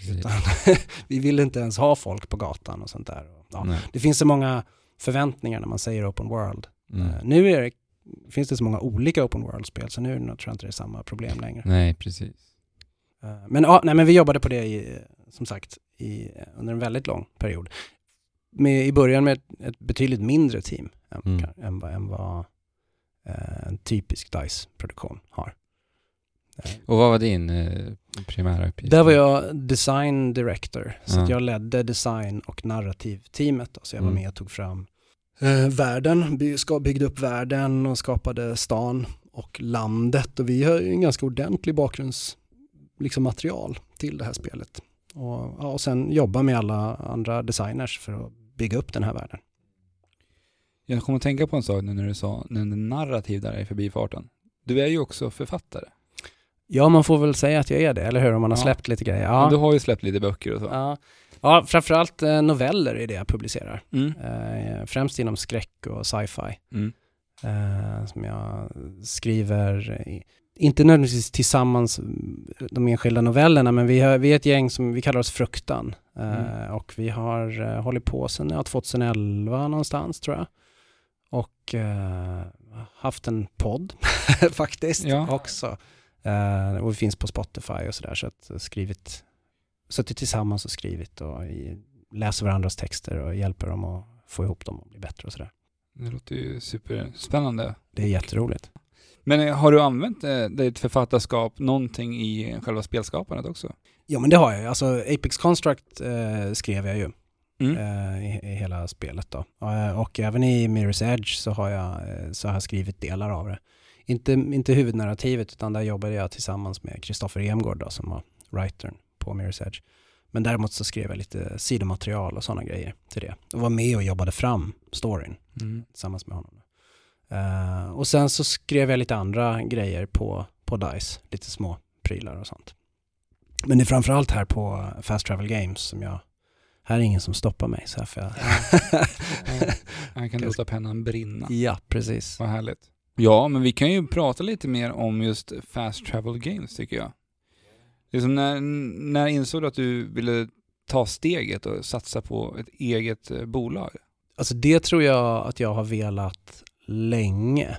Eh, alltså när jag startade, när vi, när vi var med och startade, när vi startade upp Custom Red nere i Blekinge 2002, då var vi ju bara fem pers. Och Mm. ända sedan dess har jag väl jag egentligen längtat lite efter att få jobba i ett, ett litet team där alla verkligen brinner för Du längtar tillbaka till de där magiska åren i Blekinge. Ja, jag, jag längtar tillbaks till att jobba i, det, var, det är liksom en helt annan arbetssituation än i, Mm. jag tycker alla som jobbar med spel borde jobba i ett jätteteam ett Mm. tag för att se om det är rätt för dem. Och det var definitivt rätt för mig under många år, jag älskade det. Men sen så kände jag nog att nej men jag ville nog, jag vill vara med och, och ta någonting från allra, allra första liksom.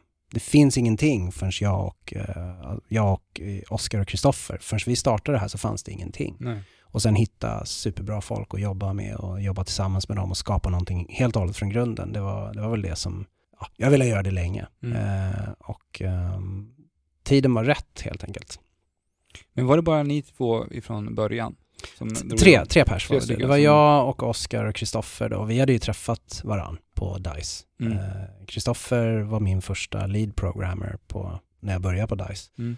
Eh, och Oskar eh, träffade jag lite senare. Eh, han var ju vd på Easy och sådär innan han gick till Rovio sen. Låter som ett superbra team när, när ni redan är liksom bekanta med varandra. Ja, med det var kanon och vi kunde verkligen komma igång snabbt och så. Och sen så känner vi ju efter så många år i branschen så känner man ganska mycket folk så man vet vilka man vill jobba med Ja. igen kanske. Ja. Sådär. Jag måste bara säga så här. jag tycker om er logo väldigt mycket. Ja, och den är, jag älskar den också. Ja. Jag önskar jag kunde säga eh, att vi hade gjort den själva, det har vi inte. Okej. Ja, så, och just nu så minns jag inte namnet på han som har gjort den heller.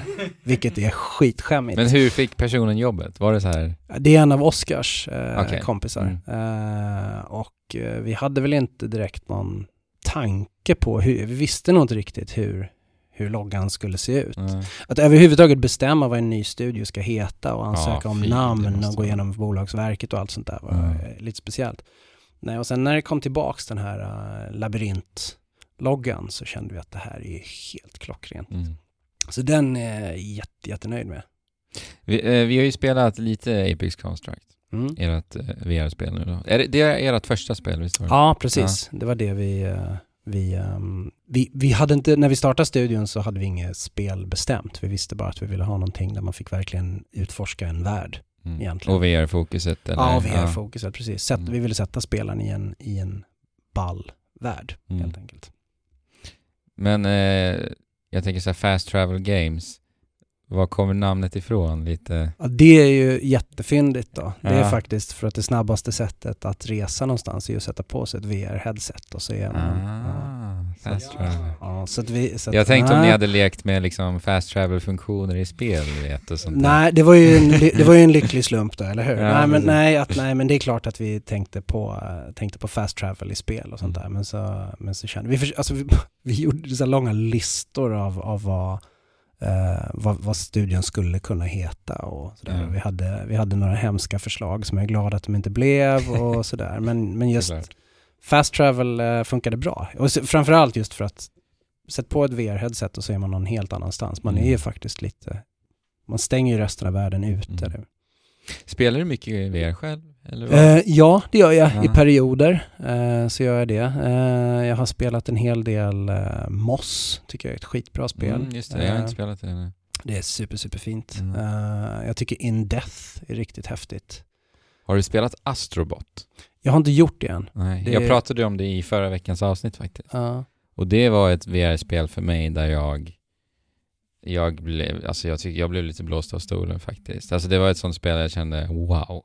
Nej, jag har VR. hört det. Alla säger det. Det ska vara Ja. super, super bra. Jag tror att vi har laddat hem det på vår PS4 här idag Spela det faktiskt. alltså. Ja. Det är superbra, speciellt om man gillar 3D-plattformsspel också då. För då Ja. känns det som man tar det lite till en helt annan nivå liksom.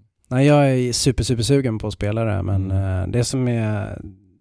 Alltså, man spelar ju mindre spel nu känner jag, när man jobbar med spel än Ja. innan kanske. Just för att eh, ja, det gäller att hitta tiden och orket och sådär. Men det, det är verkligen på listan. Mm. Det är en rekommendation. Mm. Eh, jag tänkte också bara, vi pratar om Apex Construct nu tycker jag. Ja, eh, den grafiska stilen igår för är fantastisk till att börja med tycker jag. Tackar, tackar. Eh, den här stilistiska är någonting jag själv föredrar. Vi har pratat om det en del i vår podcast också. Eh, och jag reagerade bara på att det är väldigt mycket så här svenska referenser. Ja, det, och det var inte meningen från början eh, okej. faktiskt. Eh, utan det, var, det är väl ett jättebra exempel på eh, vad som händer när man samarbetar kring något. Min första pitch på, på världen i Apex Construct var någon sorts så här, tropisk paradisö. För det tänkte jag, det är väl det Mm. ultimata stället att vara på när man sätter på sig ett, ett, ett headset.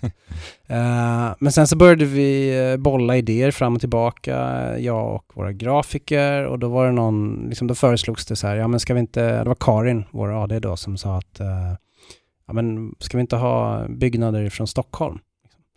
Precis. Jättepraktiskt, nära till referensmaterial och sådär. Eh, och i och med det så eh, började det, men om det är Stockholms byggnader, då måste det också vara, finnas någon Stockholms liksom, förankring i story och allting. Ja, man hittar ju alla möjliga saker såsom så här busshållplatser, postlådor. Ja, nej, vi har, och vägskyltar och lite allt möjligt. Men sen så är det ju ett av Spelet utspelar sig i någon sorts postapokalyptisk värld där världen har liksom slitits. Men det ser ut som att den har sprängts och Ja. frusit till Ja, sätt. det är lite så vi har tänkt, att den Mm. har finfördelats och sen satts ihop, eh, Mm. fast snett och vint och fel. Riktigt snyggt. Jag och Alex här, vi beskådade mycket detaljer i, i, i något träd vi kikade på. Alltså det var verkligen så här riktigt välgjort, bara rent visuellt, allt vi, vi ser. Ja, tack så jättemycket. Och det är ju otroligt, otroligt viktigt i VR förstås, så det, det tycker jag ni har gjort väldigt, väldigt bra. Ja, tackar. Ja, det, är, det har varit jättekul. Det har varit super, super skojigt. Mm. Och vi tog ju den här svenskheten längre också då. Storyn är ju, den ut, det utspelas ju i Stockholm liksom. Och, eh, och det finns ju naturligtvis några onda företag som, som man, det är alltid onda företag i postapokalypser som, ja, eh, som har, så att vi har ett, ett, ett av dem är så riktigt tråkigt byråkratiskt svenskt företag liksom. Så det var, det var roligt att skriva. Jag tänkte på en liten detalj när vi st- stod och spelade här igår. Då har ni ju gjort liksom gondolen som står här vid Slussen Ja, i precis. Stockholm. Och på den så står det Bengans tror jag va? Och det står också Bengans på en läskburk i spelet. Ja. Vad är Bengans? Bengan, det är Kristoffer Benjaminsson, det är vår CTO. Det är Okej. faktiskt hans ansikte på loggan också. Ja, det är det. ja. Men sen såg vi också, det var någon sån här pepparkaksreklam i spelet. Ja, med Oskar, det är vår VD, det är Oskar. Okej. Oskars Så ni pepparkakor. har gömt eh, era anställda i spelet. Ja, jag är nog inte med tror jag, men jag har å andra sidan fått läsa in lite röst, röstskådespeleri och sånt där. Du kanske är med i uppföljaren? Kanske, vi får se. dun, dun. Ja. Ja, men på tal om uppföljare, Ja. vad händer härnäst? Eh, vi tittar på lite alla möjliga saker. Ehm, Apex Construct är något- det är ett spel som vi fortfarande supportar och patchar och sånt. Eh, vi tittar väl på om det kan eh, eventuellt dyka upp på andra plattformar i framtiden. Mm. Eh, och sen eh, så tittar vi ju naturligtvis på vårt spel nummer två också. Och det kan jag inte säga så jättemycket om just nu. Eh, men däremot så kan jag säga vad, vad vi gillade väldigt mycket med Apex Construct var just om det är första persons vyn och att du har dina egna händer och allting. Du måste ju ha motion controllers för att spela det. Mm. Eh, så att du har simulerade händer. Då. Och ehm, det är någonting vi känner att det här vill vi jobba mycket mer på i, i Mm. nästa spel. Så där har vi, vi har jobbat väldigt mycket med, med interaktionsmodell och, en, och liksom fysiskt driven interaktionsmodell. Mm. Som är, om jag får säga så, mycket, mycket bättre än vad vi hade i Apex. Det är positivt. Ja, så det är någonting jag verkligen eh, ser fram emot att låta folk testa snart. Ja, vad häftigt. Eh, och ehm, ja, men mycket, det är ju så i VR att man vill ju interagera med allt. Om, man, om någonting ser interagerbart ut så Precis. måste man eh, få göra det. Mm. Eh, jag brukar berätta faktiskt när, när folk frågar i Apex, när jag spelat, man, det börjar ju med att man står i den där hissen Mm. och åker upp. Och det första rummet som man kommer, eh, kommer ut i, det är 6 gånger 6 meter stort, tror jag. Mm. Och det innehåller 236 interaktionspunkter. Wow. Ja, med olika knappar och spakar och grejer och allting. Mm. Allting gör ju inte någonting, men du får, ofta, du får ett ljud Du när du pillar respons. på det, eller Mm. det är, hyll, det är liksom eh, skåp du kan öppna eller hyllor Mm. eller luckor du kan dra i och sådär. Och, och den, den grejen är, eh, det är det viktigaste tycker vi i VR, att liksom Mm. se någonting ut, att du ska kunna fippla med det, men då måste du få göra det. Jag har extremt låg tolerans för spel som, som inte gör det i VR. Jag tycker Mm. de gör fel. Ja, och jag tänker så här, så som vi rör oss i Apex Construct, det är ju den här typen som vi har sett i, i många VR-spel, hur man löser hur man rör sig. Ja, Och det är ju då att man teleporterar sig. Ja precis. Vi, vi eh, designade ju spelet först och främst eh, för teleportering. Mm. Eh, det, när vi började bygga det så sa vi att vi ska göra ett spel som vem som helst ska kunna spela. I VR, om man gör fel så gör man ju folk sjösjuka. Mm. Eller simuleringssjuka då helt enkelt. Och det vill man inte. Nej.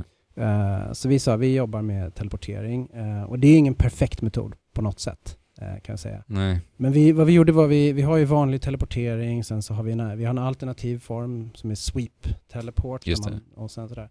och sen så ett par månader innan eh, release så implementerade vi också free locomotion. Att du kan glida fram med, med stickkontroller och Ah, sånt. Så man kan ändra det i settingsmenyn.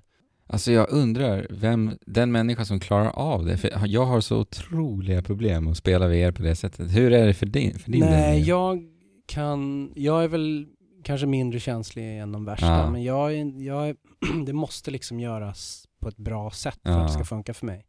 Vad som är intressant är att vi, vi eh, sparar ju telemetri från alla våra spelare. Mm. Eh, och nu är inte de här siffrorna Sproilans nya, utan de är från i somras. Men eh, över alla våra plattformar så är det 46% av spelarna som använder Free Locomotion. Wow. Ja, så det, jag hade gissat på, innan vi, innan vi liksom släppte och sånt där, så hade jag Vad gissat intressant. på att det skulle vara några få procent bara. Ja, Men verkligen. jag tror att det betyder att, eh, ett, vi har väl ställt in något, vi har väl lyckats göra någonting som folk inte blir helt, helt knäckta av. Precis. Eh, och två, att folk så gärna vill Exakt. kunna, liksom, för det är en så, alltså rörelse är ju egentligen det stora hindret i VR. Mm. Eh, för att verkligen fördjupa sig helt och hållet i, i spelet. Men det tycker jag också är bra just i Apex Construct, att man faktiskt kan stå stilla på en plats i det här spelet.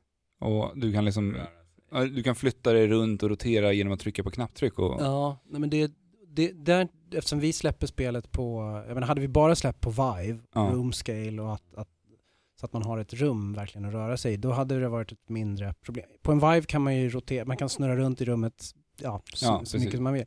Men eftersom vi släpper på Playstation och på Oculus Rift också, eh, och på en Playstation så, de många sitter ju i sin soffa. Ja. Så att vi stödjer ju även sittande spelare och liksom. Ja. Det var en bra detalj faktiskt, att ni hade det.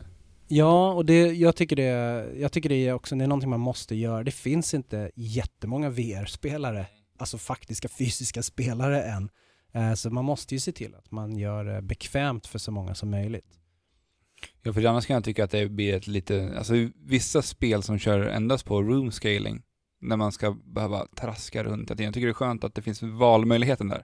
Att man kan välja lite hur man vill spela det själv också. Ja, nej men jag tycker, och sen så vi ville ju också att faktiskt bygga en värld och vi ville att spelaren skulle ta sig till nya platser hela tiden. Mm. Man då verkligen bara är still i ett rum, det blir svårt. Det, blir, Ja. det går ju kreativa lösningar på allting, men vi ville verkligen att spelaren ska kunna röra sig runt. Designkravet nummer ett. Liksom. Ja, spännande att se ert nya spel. Jag, jag märker ju på dig att ni har ju lite eh, härliga saker här bakom skinket. Ja. Det skojar prylar. Ja, och sen som du säger att du, du känner att ni har ändå lärt er så pass mycket utav Apex Construct också, så det blir det väldigt spännande att se vad ni gör med VR härnäst. För att jag tycker ju att det finns ett visst problem med VR-spel vi har sett sedan Viven släpptes, så är det mycket bara så här, det är mycket av samma grej liksom. Ja, alltså det är ju det. Alltså det, så här är det att det är många VR-team som är små Mm. också. Och, och små team har ju ofta svårt att ta stora steg. Ja, men så är det. Eh, och, så. Så, och vi är ju ett mellanstort team kan man väl säga inom, inom VR. Så vi har ju möjligheten att testa nya grejer, att göra saker. Och så har vi sett till att alla som jobbar här är ju, det är liksom seniort, duktigt, bra folk som, Ja. som också klarar av att lösa svåra problem. Och det tror jag är, är viktigt. Eh, och som sagt, det var- det är väl inget kul att, att göra spel och för min del i alla fall ska jag säga. Så jag, jag, jag skulle inte vilja göra spel om jag inte liksom får pressa framåt hela Nej. tiden och testa nya grejer. Ni som inte har sett Apex Construct måste verkligen spana in bilder på det här för att grafiken är fantastiskt fin tycker jag. Jag ska se till att våra grafiker lyssnar på det här så blir de Jag glada. hoppas ni fortsätter med stilistiska grafiska stilen nu. Det va? gör vi absolut. Ja, vad bra. Eh, vi, eh, vi har, jag tycker att de nya grejerna är ännu finare. Vi har ju pratat om realism mycket i våra, vårat avsnitt. Vi har säkert pratat om det här idag också. Jag vill ju bara fråga dig, vad tycker du om realistisk eh, stil? Alltså jag tycker att det ska vara den stil som är rätt för spelet. Eh, sen så är jag en spelare, när jag, när jag själv väljer att spela spel eller när jag ska designa spel och sånt så vill jag, jag är inte så jätteintresserad av realism Mm. utan jag vill ha, jag vill ha någonting som, som triggar min fantasi och sådär. Och jag tycker att det finns, eh, det finns för mycket verklighet. för Ja, jag- sådär. Ja, jag- det finns för mycket verklighet i verkligheten tycker jag. Vi har läst någon presentation av dig själv på din hemsida där det stod någonting om att du inte föredrar realism, därför jag bara ville lobba upp den Ja, frågan. nej jag tycker faktiskt att, eh, och, och grejen är att varje, när man ska berätta berättelser, oavsett om det är i spel eller om det är i en novell eller roman eller vad det än är, så tycker jag att man kan ofta få fram sin poäng bättre genom att ha ett fantast, liksom någon sorts fantastiskt underlag Mm. i det. Eh, Det är lätt, det är därför science fiction är så bra för att berätta politiska berättelser och så vidare. Det är liksom, jag, jag tycker bara det är, jag gillar det som, som skapare. Mm, jag håller helt med dig där faktiskt. Och jag med. Jag vill ju liksom försvinna till andra världar. Jag vill ju inte vara här jag redan är, så att säga. Va? Lite Nej, så. Eller hur?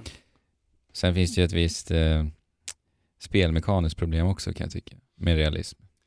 Ja, alltså det finns väl en kul, om man, om man nu vill verkligen simulera någonting som ska vara verkligt och riktigt så kan man göra, alltså man, man kan göra på olika sätt. Eh, Precis. våra goda vänner på Neat Corporation, om ni känner till dem, som har gjort budget cuts. De, eh, de har ju en, eh, vissa, jag pratade med en av deras programmerare, vi delade kontor förut nämligen. Eh, och där, just att vi, vi jämförde ju då budget cuts och Apex Construct som var under utveckling samtidigt och sånt där. Och det var lite så att jag, när vi i Apex Construct vill göra saker smidigt och strömlinjeformat så gick deras design ut lite på att göra det så krångligt som möjligt. för Okej. för spelarna. Vi, och och på det sättet så skapar ju de humor. Vilket Mm. är så att, eh, och sådär. Sen så vet jag inte hur mycket det har med realism att göra men, men det finns ju, man skulle ju Jo. kunna göra ett kul spel säkert om att sätta ihop en bil eller något Mm. sånt där. Och det skulle vara skitsvårt. Det finns säkert ett sånt spel. Ja. ja, för det, det, risken är att det kan bli frustrerande istället. Det är ju väldigt- Ja, eller, Men eller, ja. eller stor humor. Jag vet Ja, inte. men precis. Men det, ja. det går att diskutera det där i, i all oändlighet. Va? Men innan vi eh, avslutar för idag, då vill jag bara fråga dig Erik. Alltså, var har liksom varit den största skillnaden att jobba på den mindre studion som du nu jobbar på, Fast Travel Games, och stora mastodont DICE? Eh, alltså, det är ju rent sådär personligt och rent, alltså dag till dag jobbet så är det en liten studio så lär man känna alla jättebra. Eh, Just. Och man, man lär sig varandras olika egenheter och vad de är bra på och vad de helst inte vill göra, inklusive mig själv och sånt där. Eh, och man kommer varandra riktigt nära. Så, så det, det tycker jag är, är en det tycker jag är så personligen det, det stora och det viktigaste. Och sen så är ju rent praktiskt vad man gör på en liten studio är att alla måste vara mycket bredare. Man kan inte ha bara liksom specialister som bara bygger 3D-propsen Mm. och sånt där. Nej, men du måste bygga 3D-props och level art och character art. Du måste göra massa grejer. Just. Eller du kan inte bara animera, du får jobba med UI eller sådär. Eller som jag som skriver och designar levlar liksom, och kodar och gör alla. Alltså alla, alla måste göra mycket olika saker. Du är som en Swiss Army Man i spelform, Jag tror spelutvecklarform. alla här är det faktiskt. Ja men precis, alla blir det där. Ja. Jag tror, det, det, tycker, det är väl det som är den stora skillnaden i hur vi jobbar. Mm. Eh, Men sen är det kul att vara på ett litet ställe. Ja men vad roligt Erik. Jätteroligt att du ville gästa vår lilla podcast. Och, och kul eh, för oss att vi fick komma hit och titta in i en studio också. Det var jätteroligt. Ja, vad kul. Eh, jag tänker, vart kan man nå dig? Alltså, finns, existerar du på sociala medier eller? Jag finns, eh, eh, jag finns på sociala medier. Jag finns framförallt, det är väl Twitter som är bäst då. Ja. Och det är uh, att Erik Odeldal i ett, ett Yes. ord helt enkelt. Jag är eh, halvaktiv. Ja. det är lite som mig då. Ja, man får jag kan- lägga till dig. Ja, så. det får du Eh, och Fast Travel Games som sagt. Precis, kolla in vår hemsida och, och, och se vilka vi är och så. Och sen har du ju fruktan såklart. Som man Och spana. Fruktan ska man inte glömma bort. Nej, precis. Vi finns, Fruktan finns ju på Spotify eller fruktan.se. Mm. Eh, och eh, ja, så får vi göra en plugg också för att lyssna på Mörk Framtid på Storytel som släpptes för några dagar sedan. Tack så jättemycket Erik. Tack jättemycket för att ni ville prata här med mig. Ja, det var en supertrevlig intervju med Erik, måste jag ändå säga. Anders? Ja, ja. Jättetrevligt. Vi har lite koder till Apex Construct som vi kommer att tävla ut på Instagram, så håll utkik där. Länk hittar ni i beskrivningen till det här avsnittet. Yes. Mm. Och Andrew är så immerserad i Red Dead Redemption att han måste ut i stallet snart och ta, ta reda på efter hästarna. Ja. Just det. ja. Eh, Därmed började det här premiäravsnittet för min del lida mot sitt slut. Men jag har ju fått det här fylla uppdraget att sätta samman en tävling Mm. till, detta upp, till detta avsnitt. Mm. Ja. Eh, Så det har jag gjort. Yes! Toppen. Det är bättre, Eh. bättre än vad jag lyckas prestera Fabian ska ju ha haft en tävling under hela säsongen. fyra avsnitt nu tror jag. Fyra, tre, Det kanske fyra är avsnitt. tävlingen. Att se hur länge du kan sträcka ut Ooh, spännande liten twist. Mhm. meta. Ja. Har du ett namn till tävlingen Jesper? Ja, det har jag. Absolut. Jag gillar min namn. Mm. Ja. Eh, Jesper det heter det. Det är ju en gammal klassiker från mellanstadiet. det är underbart. Eh, och den här versionen av Jesper det heter då Jesper D Deluxe Spel Limited Edition Turbo för att ära att det är en spelversion. Snyggt. Ja. Snyggt. All right. Eh, och vi gör så här, vi slumpar ordningen nu. Ni Mhm. får varsin fråga på varje svårighetsgrad. Oj. Om svaret dröjer för länge så kommer jag att eh, meddela när ni har 10 sekunder kvar. Aha. Eh, och så säger jag game over då när tiden är slut. Okej. Eh, och då får de två som inte äger frågan hoppa in, säga Mhm. sitt namn och då får man svara Yes. på frågan. Men ni får se upp för om man får minuspoäng eh, om man svarar fel. Ah, Ah, Okej. Fast ba bara när man hoppar in, inte när man äger frågan. Okej. spännande. Ja, så Mm. ni får säga, vi gör så här. Eh, Fabian, du får säga en siffra. Jag har, jag har ordningen i huvudet, så får du säga en siffra vilket du vill. Okej, sju. Ja, ah, förlåt, men ett och tre. Ja, men vadå, två då? ja, vad säger du då, Alex? Eh, tre. Ett. Ja, då blir det så att, då blir det så att eh, Fabian börjar, Aha. Andrew två och Alex tre. Okej, Eh, let's go. Så, tre svårighetsgrader varsin fråga. Hoppa in om jag säger game over, Alex och Andrew. Yes. Mhm.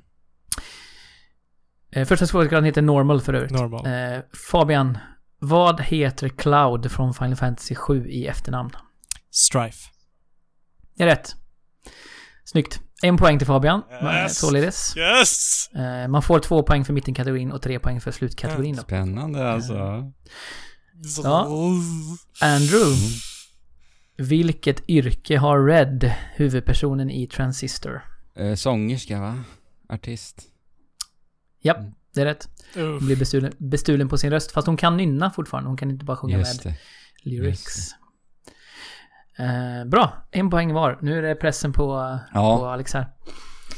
Eh, när man når flaggstången i Super Mario Bros 1 framträder ibland fyrverkerier. Vilka slutsiffror på timern måste man tajma för att det ska hända? Alltså. jo, Tyckte ni det var svår? ja, Men- det har inte ens jag tänkt på. alltså det går ju om man vet det. Mm. Alltså, jag gissar på att det ska stå på 100. Ja, det är alltså, jag kan hjälpa lite för att göra det lite lättare. Det är ju siffror mellan 1 och 9 för det rullar ju runt liksom. Mm. När det blir 9 så blir det 0 igen. Ah, så att det är just mellan det, 0 och just 9. det. En, Ja, ja, en siffra behöver stå på timern. Ja, mellan 0 och 9. Det finns ju tre olika. Ja. Du kan svara tre olika. Jag gissar på 9 då. Alltså, ja. Nej, tyvärr. Det är 1, 3 och 6 man måste tajma. Mm. Jaha. Jag inser att den här frågan kanske var svårare än den. Nej, jag har aldrig tänkt på Ja. det, för det här är första Super Mario vi pratar om. Mm. Ja, Ja. 1, 3 och 6 är det. Ja. Men eh, ja, man, man, vi har också slumpat ordningen ska sägas så att det hade kunnat vara att någon annan med er hade fått Ja. svårare fråga. Men mm. ja, då, då kommer vi in på andra svårighetsgraden som heter roguelike. Lite svårare då. roguelike. Ja, okej. Mm. Och det handlar inte om kategori, Nej. eh, utan bara om svårighetsgraden. Okej. Eh, det är alltså Fabian. Yes. Vilken färg har W på Warriors keps? Lila? Man tror ju det, men det är inte det. Så eh, någon av er får hoppa in nu om ni... Hamnar jag på minuspoäng nu om jag har Ja, gissat fel? Du får, om du gissar fel får du minus. Eller är noll Ja. det lägsta jag kan Nej, ha på? nej, du får... Du, vi måste... Ja, vi får det här är jobbigt för att man vill ju gissa men samtidigt vet jag inte riktigt. Ja. Jag säger blå. Mm, Yes! rätt. Blå. Är det Yes. Varför är den blå? Ja, det är verkligen en bra fråga. Jag kan tänka mig att det är för att han är väldigt omatchad överlag. Han är väldigt så här. Han bryr sig inte om estetik. Alltså Vadå? gult, Det är gul och blå, så att... nej, gult, lila så- och blått. Det passar inte Ja. så. Nej, det Nej. gör det inte så bra. Nej. Jag tycker inte det. Jag tycker inte det. Vänta, är, jag måste titta upp detta. Jag gör det. Jag, jag gjorde det noga innan. Alex tur. Eh, två poäng till Andrew, en för Fabian och noll för... Nej, tre poäng har du. Tre poäng eh, för Andrew. Mm. Eh, Alex, Ja. Det är sant!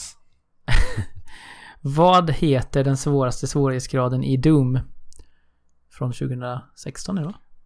Ja. Jag har glömt bort det här alltså. Det är ju någonting sånt Ah, här. jag vågar inte Big MF någonting inte. tänker jag. Big ass någonting. Kaxigt. Jag, jag vet ju ett Ja, du är inne ord på- som är där i i alla fall. ja. Två ord kan jag tipsa om. Ja, nej, jag, jag Ingen som vågar vågar inte. sig Nej, på? jag vågar inte. Jag vågar inte. Detta, Nej, jag minns detta är inte. något av en... Detta är något av en ultra, ultra nightmare för er alltså. Uh, ultra, Ultra nightmare. Ultra Oh, Nightmare. var det så? Okej, Ja. ja. då hade jag aldrig Ja. gissat det. Jag tänkte att det skulle vara någonting med Nej. hell förstås. Mm. Ja, precis. Jo men det finns ju Bring Me Hell tror jag är näst svåraste. Ja, det var något sånt jag Ja. tänkte. Ja. Okej. Eh, sista frågan i omgång två då. Går till Andrew. Som kan rycka rejält. Mm. När i tidslinjen utespelar sig Street Fighter 5? Alltså mellan vilka liksom... Var i What? tidslinjen? Mellan vilka Åh, spel? det här är tidigare vet jag. Det här är tidigare. Antingen innan Street Fighter 2. Eller efter. Ja, ja, alltså, hur- får jag, hur mycket minuspoäng får jag? Två? Nej, du får inga alls. När du äger frågan Ja, får du yes. inga minuspoäng alls. Okej, det är bara men man då får in. jag chansa. Jag för mig att det är innan Street Fighter 2. Så mellan ettan och tvåan. Ja. Nej, det är fel. Ja. Ni får hoppa in i andra om ni vill. Innan trean. Nej, nu ligger du på Ja, minus men två. Nej, alltså jag... Jag vill minnas ingen det hade aning. koppling där till, vad heter det, hon Laura i Brasilien där. Och Mm. för han är ju med i två, två trean. Jag har verkligen för mig att det ligger var tidigt. Ja, det var Men då måste det vara Det ligger efter mellan trean. och fyran. Ja. Så du hoppar tillbaka ett eh, steg kan man säga. Ah, shit. Mm. Mellan trean och fyran. Ja. Okej. Okej, nu kommer vi till kategorin som kallas för permadeath. Ah. Nog. Ja, Fabian. En Mm. poäng har du. En poäng har jag. Eh, Du måste ta den här om du ska kunna gå förbi Andrew. Om Mm. man inte gör bort sig med minuspoäng. Yes. Vad är anledningen till att prinsen måste rulla upp en massa prylar till en boll i My Beautiful Katamari till Xbox 360? Alltså vad är lore-skälet till att man ska rulla upp? Ah, Shit. Eh, det, det har ju någonting att göra med att hans pappa är Lord of the Universe och måste göra någon ny stjärna eller någonting. Mm. Ja men du är på rätt, du är på rätt väg, men det är det i alla spelen. typ. Ja, okej. det är någon special. Ja, det är någon special. Alltså det är ju anledningen till att... eh, ja. Anledningen till att de måste göra det just den här gången. För det är, de gör ju samma sak varje gång typ. Men Mm. Men det är en annan anledning i... Vilket spel sa du? Ja. My, My Beautiful Katamari? till 360, ja. Du är inne på rätt spår, men, men det är mer detaljerat än så. Okej. Så att, okej. Du, du menar an, orsaken till att de måste göra en ny, ny stjärna? Ja. Ja. Nya stjärnor. Eller nya stjärnor. Ja. Eh, för att ehm, kungen av universum har haft sönder dem. haft sönder stjärn, stjärnor som måste, måste ersättas. ja, men hur? Fabian Hubert, Han- han satt- narrative designer. Satte sig på dem. Han satte sig på dem. Det var fel. Nej. Tyvärr. Är det Någon annan som vill gissa någonting? Nej, Nej. vi kan inte. Han åt upp Nej. dem kanske. Men jag vill Nej, höra. Han spelade tennis. Han Han spelar tennis. Och han smashade så otroligt, eller han servade så otroligt hårt så att det gick hål i universums Yes. fabric. Ah, alltså, han sögs ut. Mm. Tack. Ah, Han är, han är så självgod hela tiden. eh, ja. eh, King of Cosmos. Underbart. Eh, mm. Okej, eh, Alex.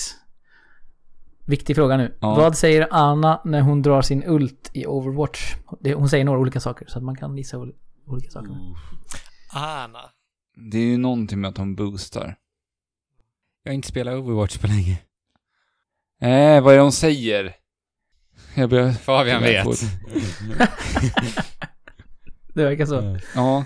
Han sitter Han här gör och en småler. och annan min, ja precis. Nu Ja. har du 10 sekunder kvar. eh. Spänner knogar gör han också. Fabian är sugen på att Alltså, säga något. ja, jag börjar få ett riktigt gubbminne känner jag alltså. Det här känns jobbigt alltså att bli krossad. Jag kommer inte kunna svara på det här. Alltså. Game over då. Ja. Okej. Jag gissar. Ja. Ja. Get in there är en av hennes, eller hur? Ja, åh det här är svårt. Du, du har ju sagt rätt fast det är halva meningen bara. Du får en chans till med, med hela meningen. Oj, oj, oj. Lite, Wait, minus, nej. lite minus ska han väl ha ändå. Wait. Kan han inte så blir det minus. Wait, vänta, vänta. You're powered up. Get in there. Ja! Nej! yes! Magiskt. Sjukt bra. Yes! Oj, oj, oj. Bra jobbat. Vad säger hon? Vad säger hon mera? Har du några mer? Ja, Nej. hon, hon pratar ju arabiska också. Ah, Okej. Ja.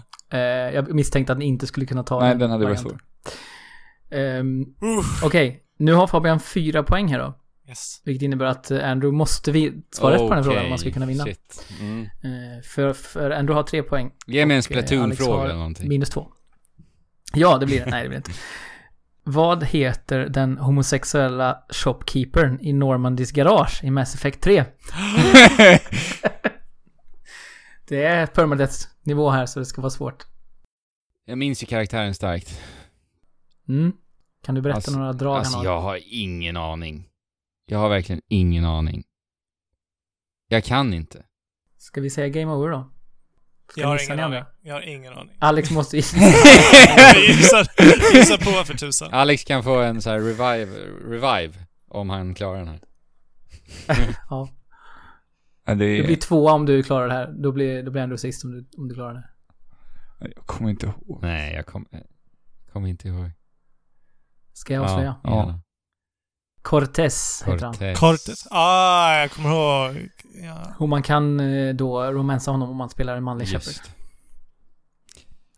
Ja, det var All det. right. Fa- Ja. Ja. en, eh, fan, en fanfar för Fabian tycker jag. Ja. Vadå, vann jag? Du-du-du. Fick- Fabian vann. Fick inte Andrew... Bra. Bra att du Nej. bara tar åt dig istället för att undra. Det... Fy, fyr, fyra poäng för Fabian, tre för Andrew Ah. och Minus eh, två. lite mindre för. Lite mindre. Ja. Fast jag... Ja, okej. Uh, är rolig jag brukar inte vinna sånt här. Det är enkelt och Jätteroligt. kul. Ja, enkelt och kul och bara så här. N- när det blir olika svårighetsgrader så, så blir det mer tense. Mm. Bra. Mm. Jag, Ja. jag ger din tävling fem av fem krafter, Jesper. Ja. Så, nä- så nästa vecka måste vi ta in ytterligare en person.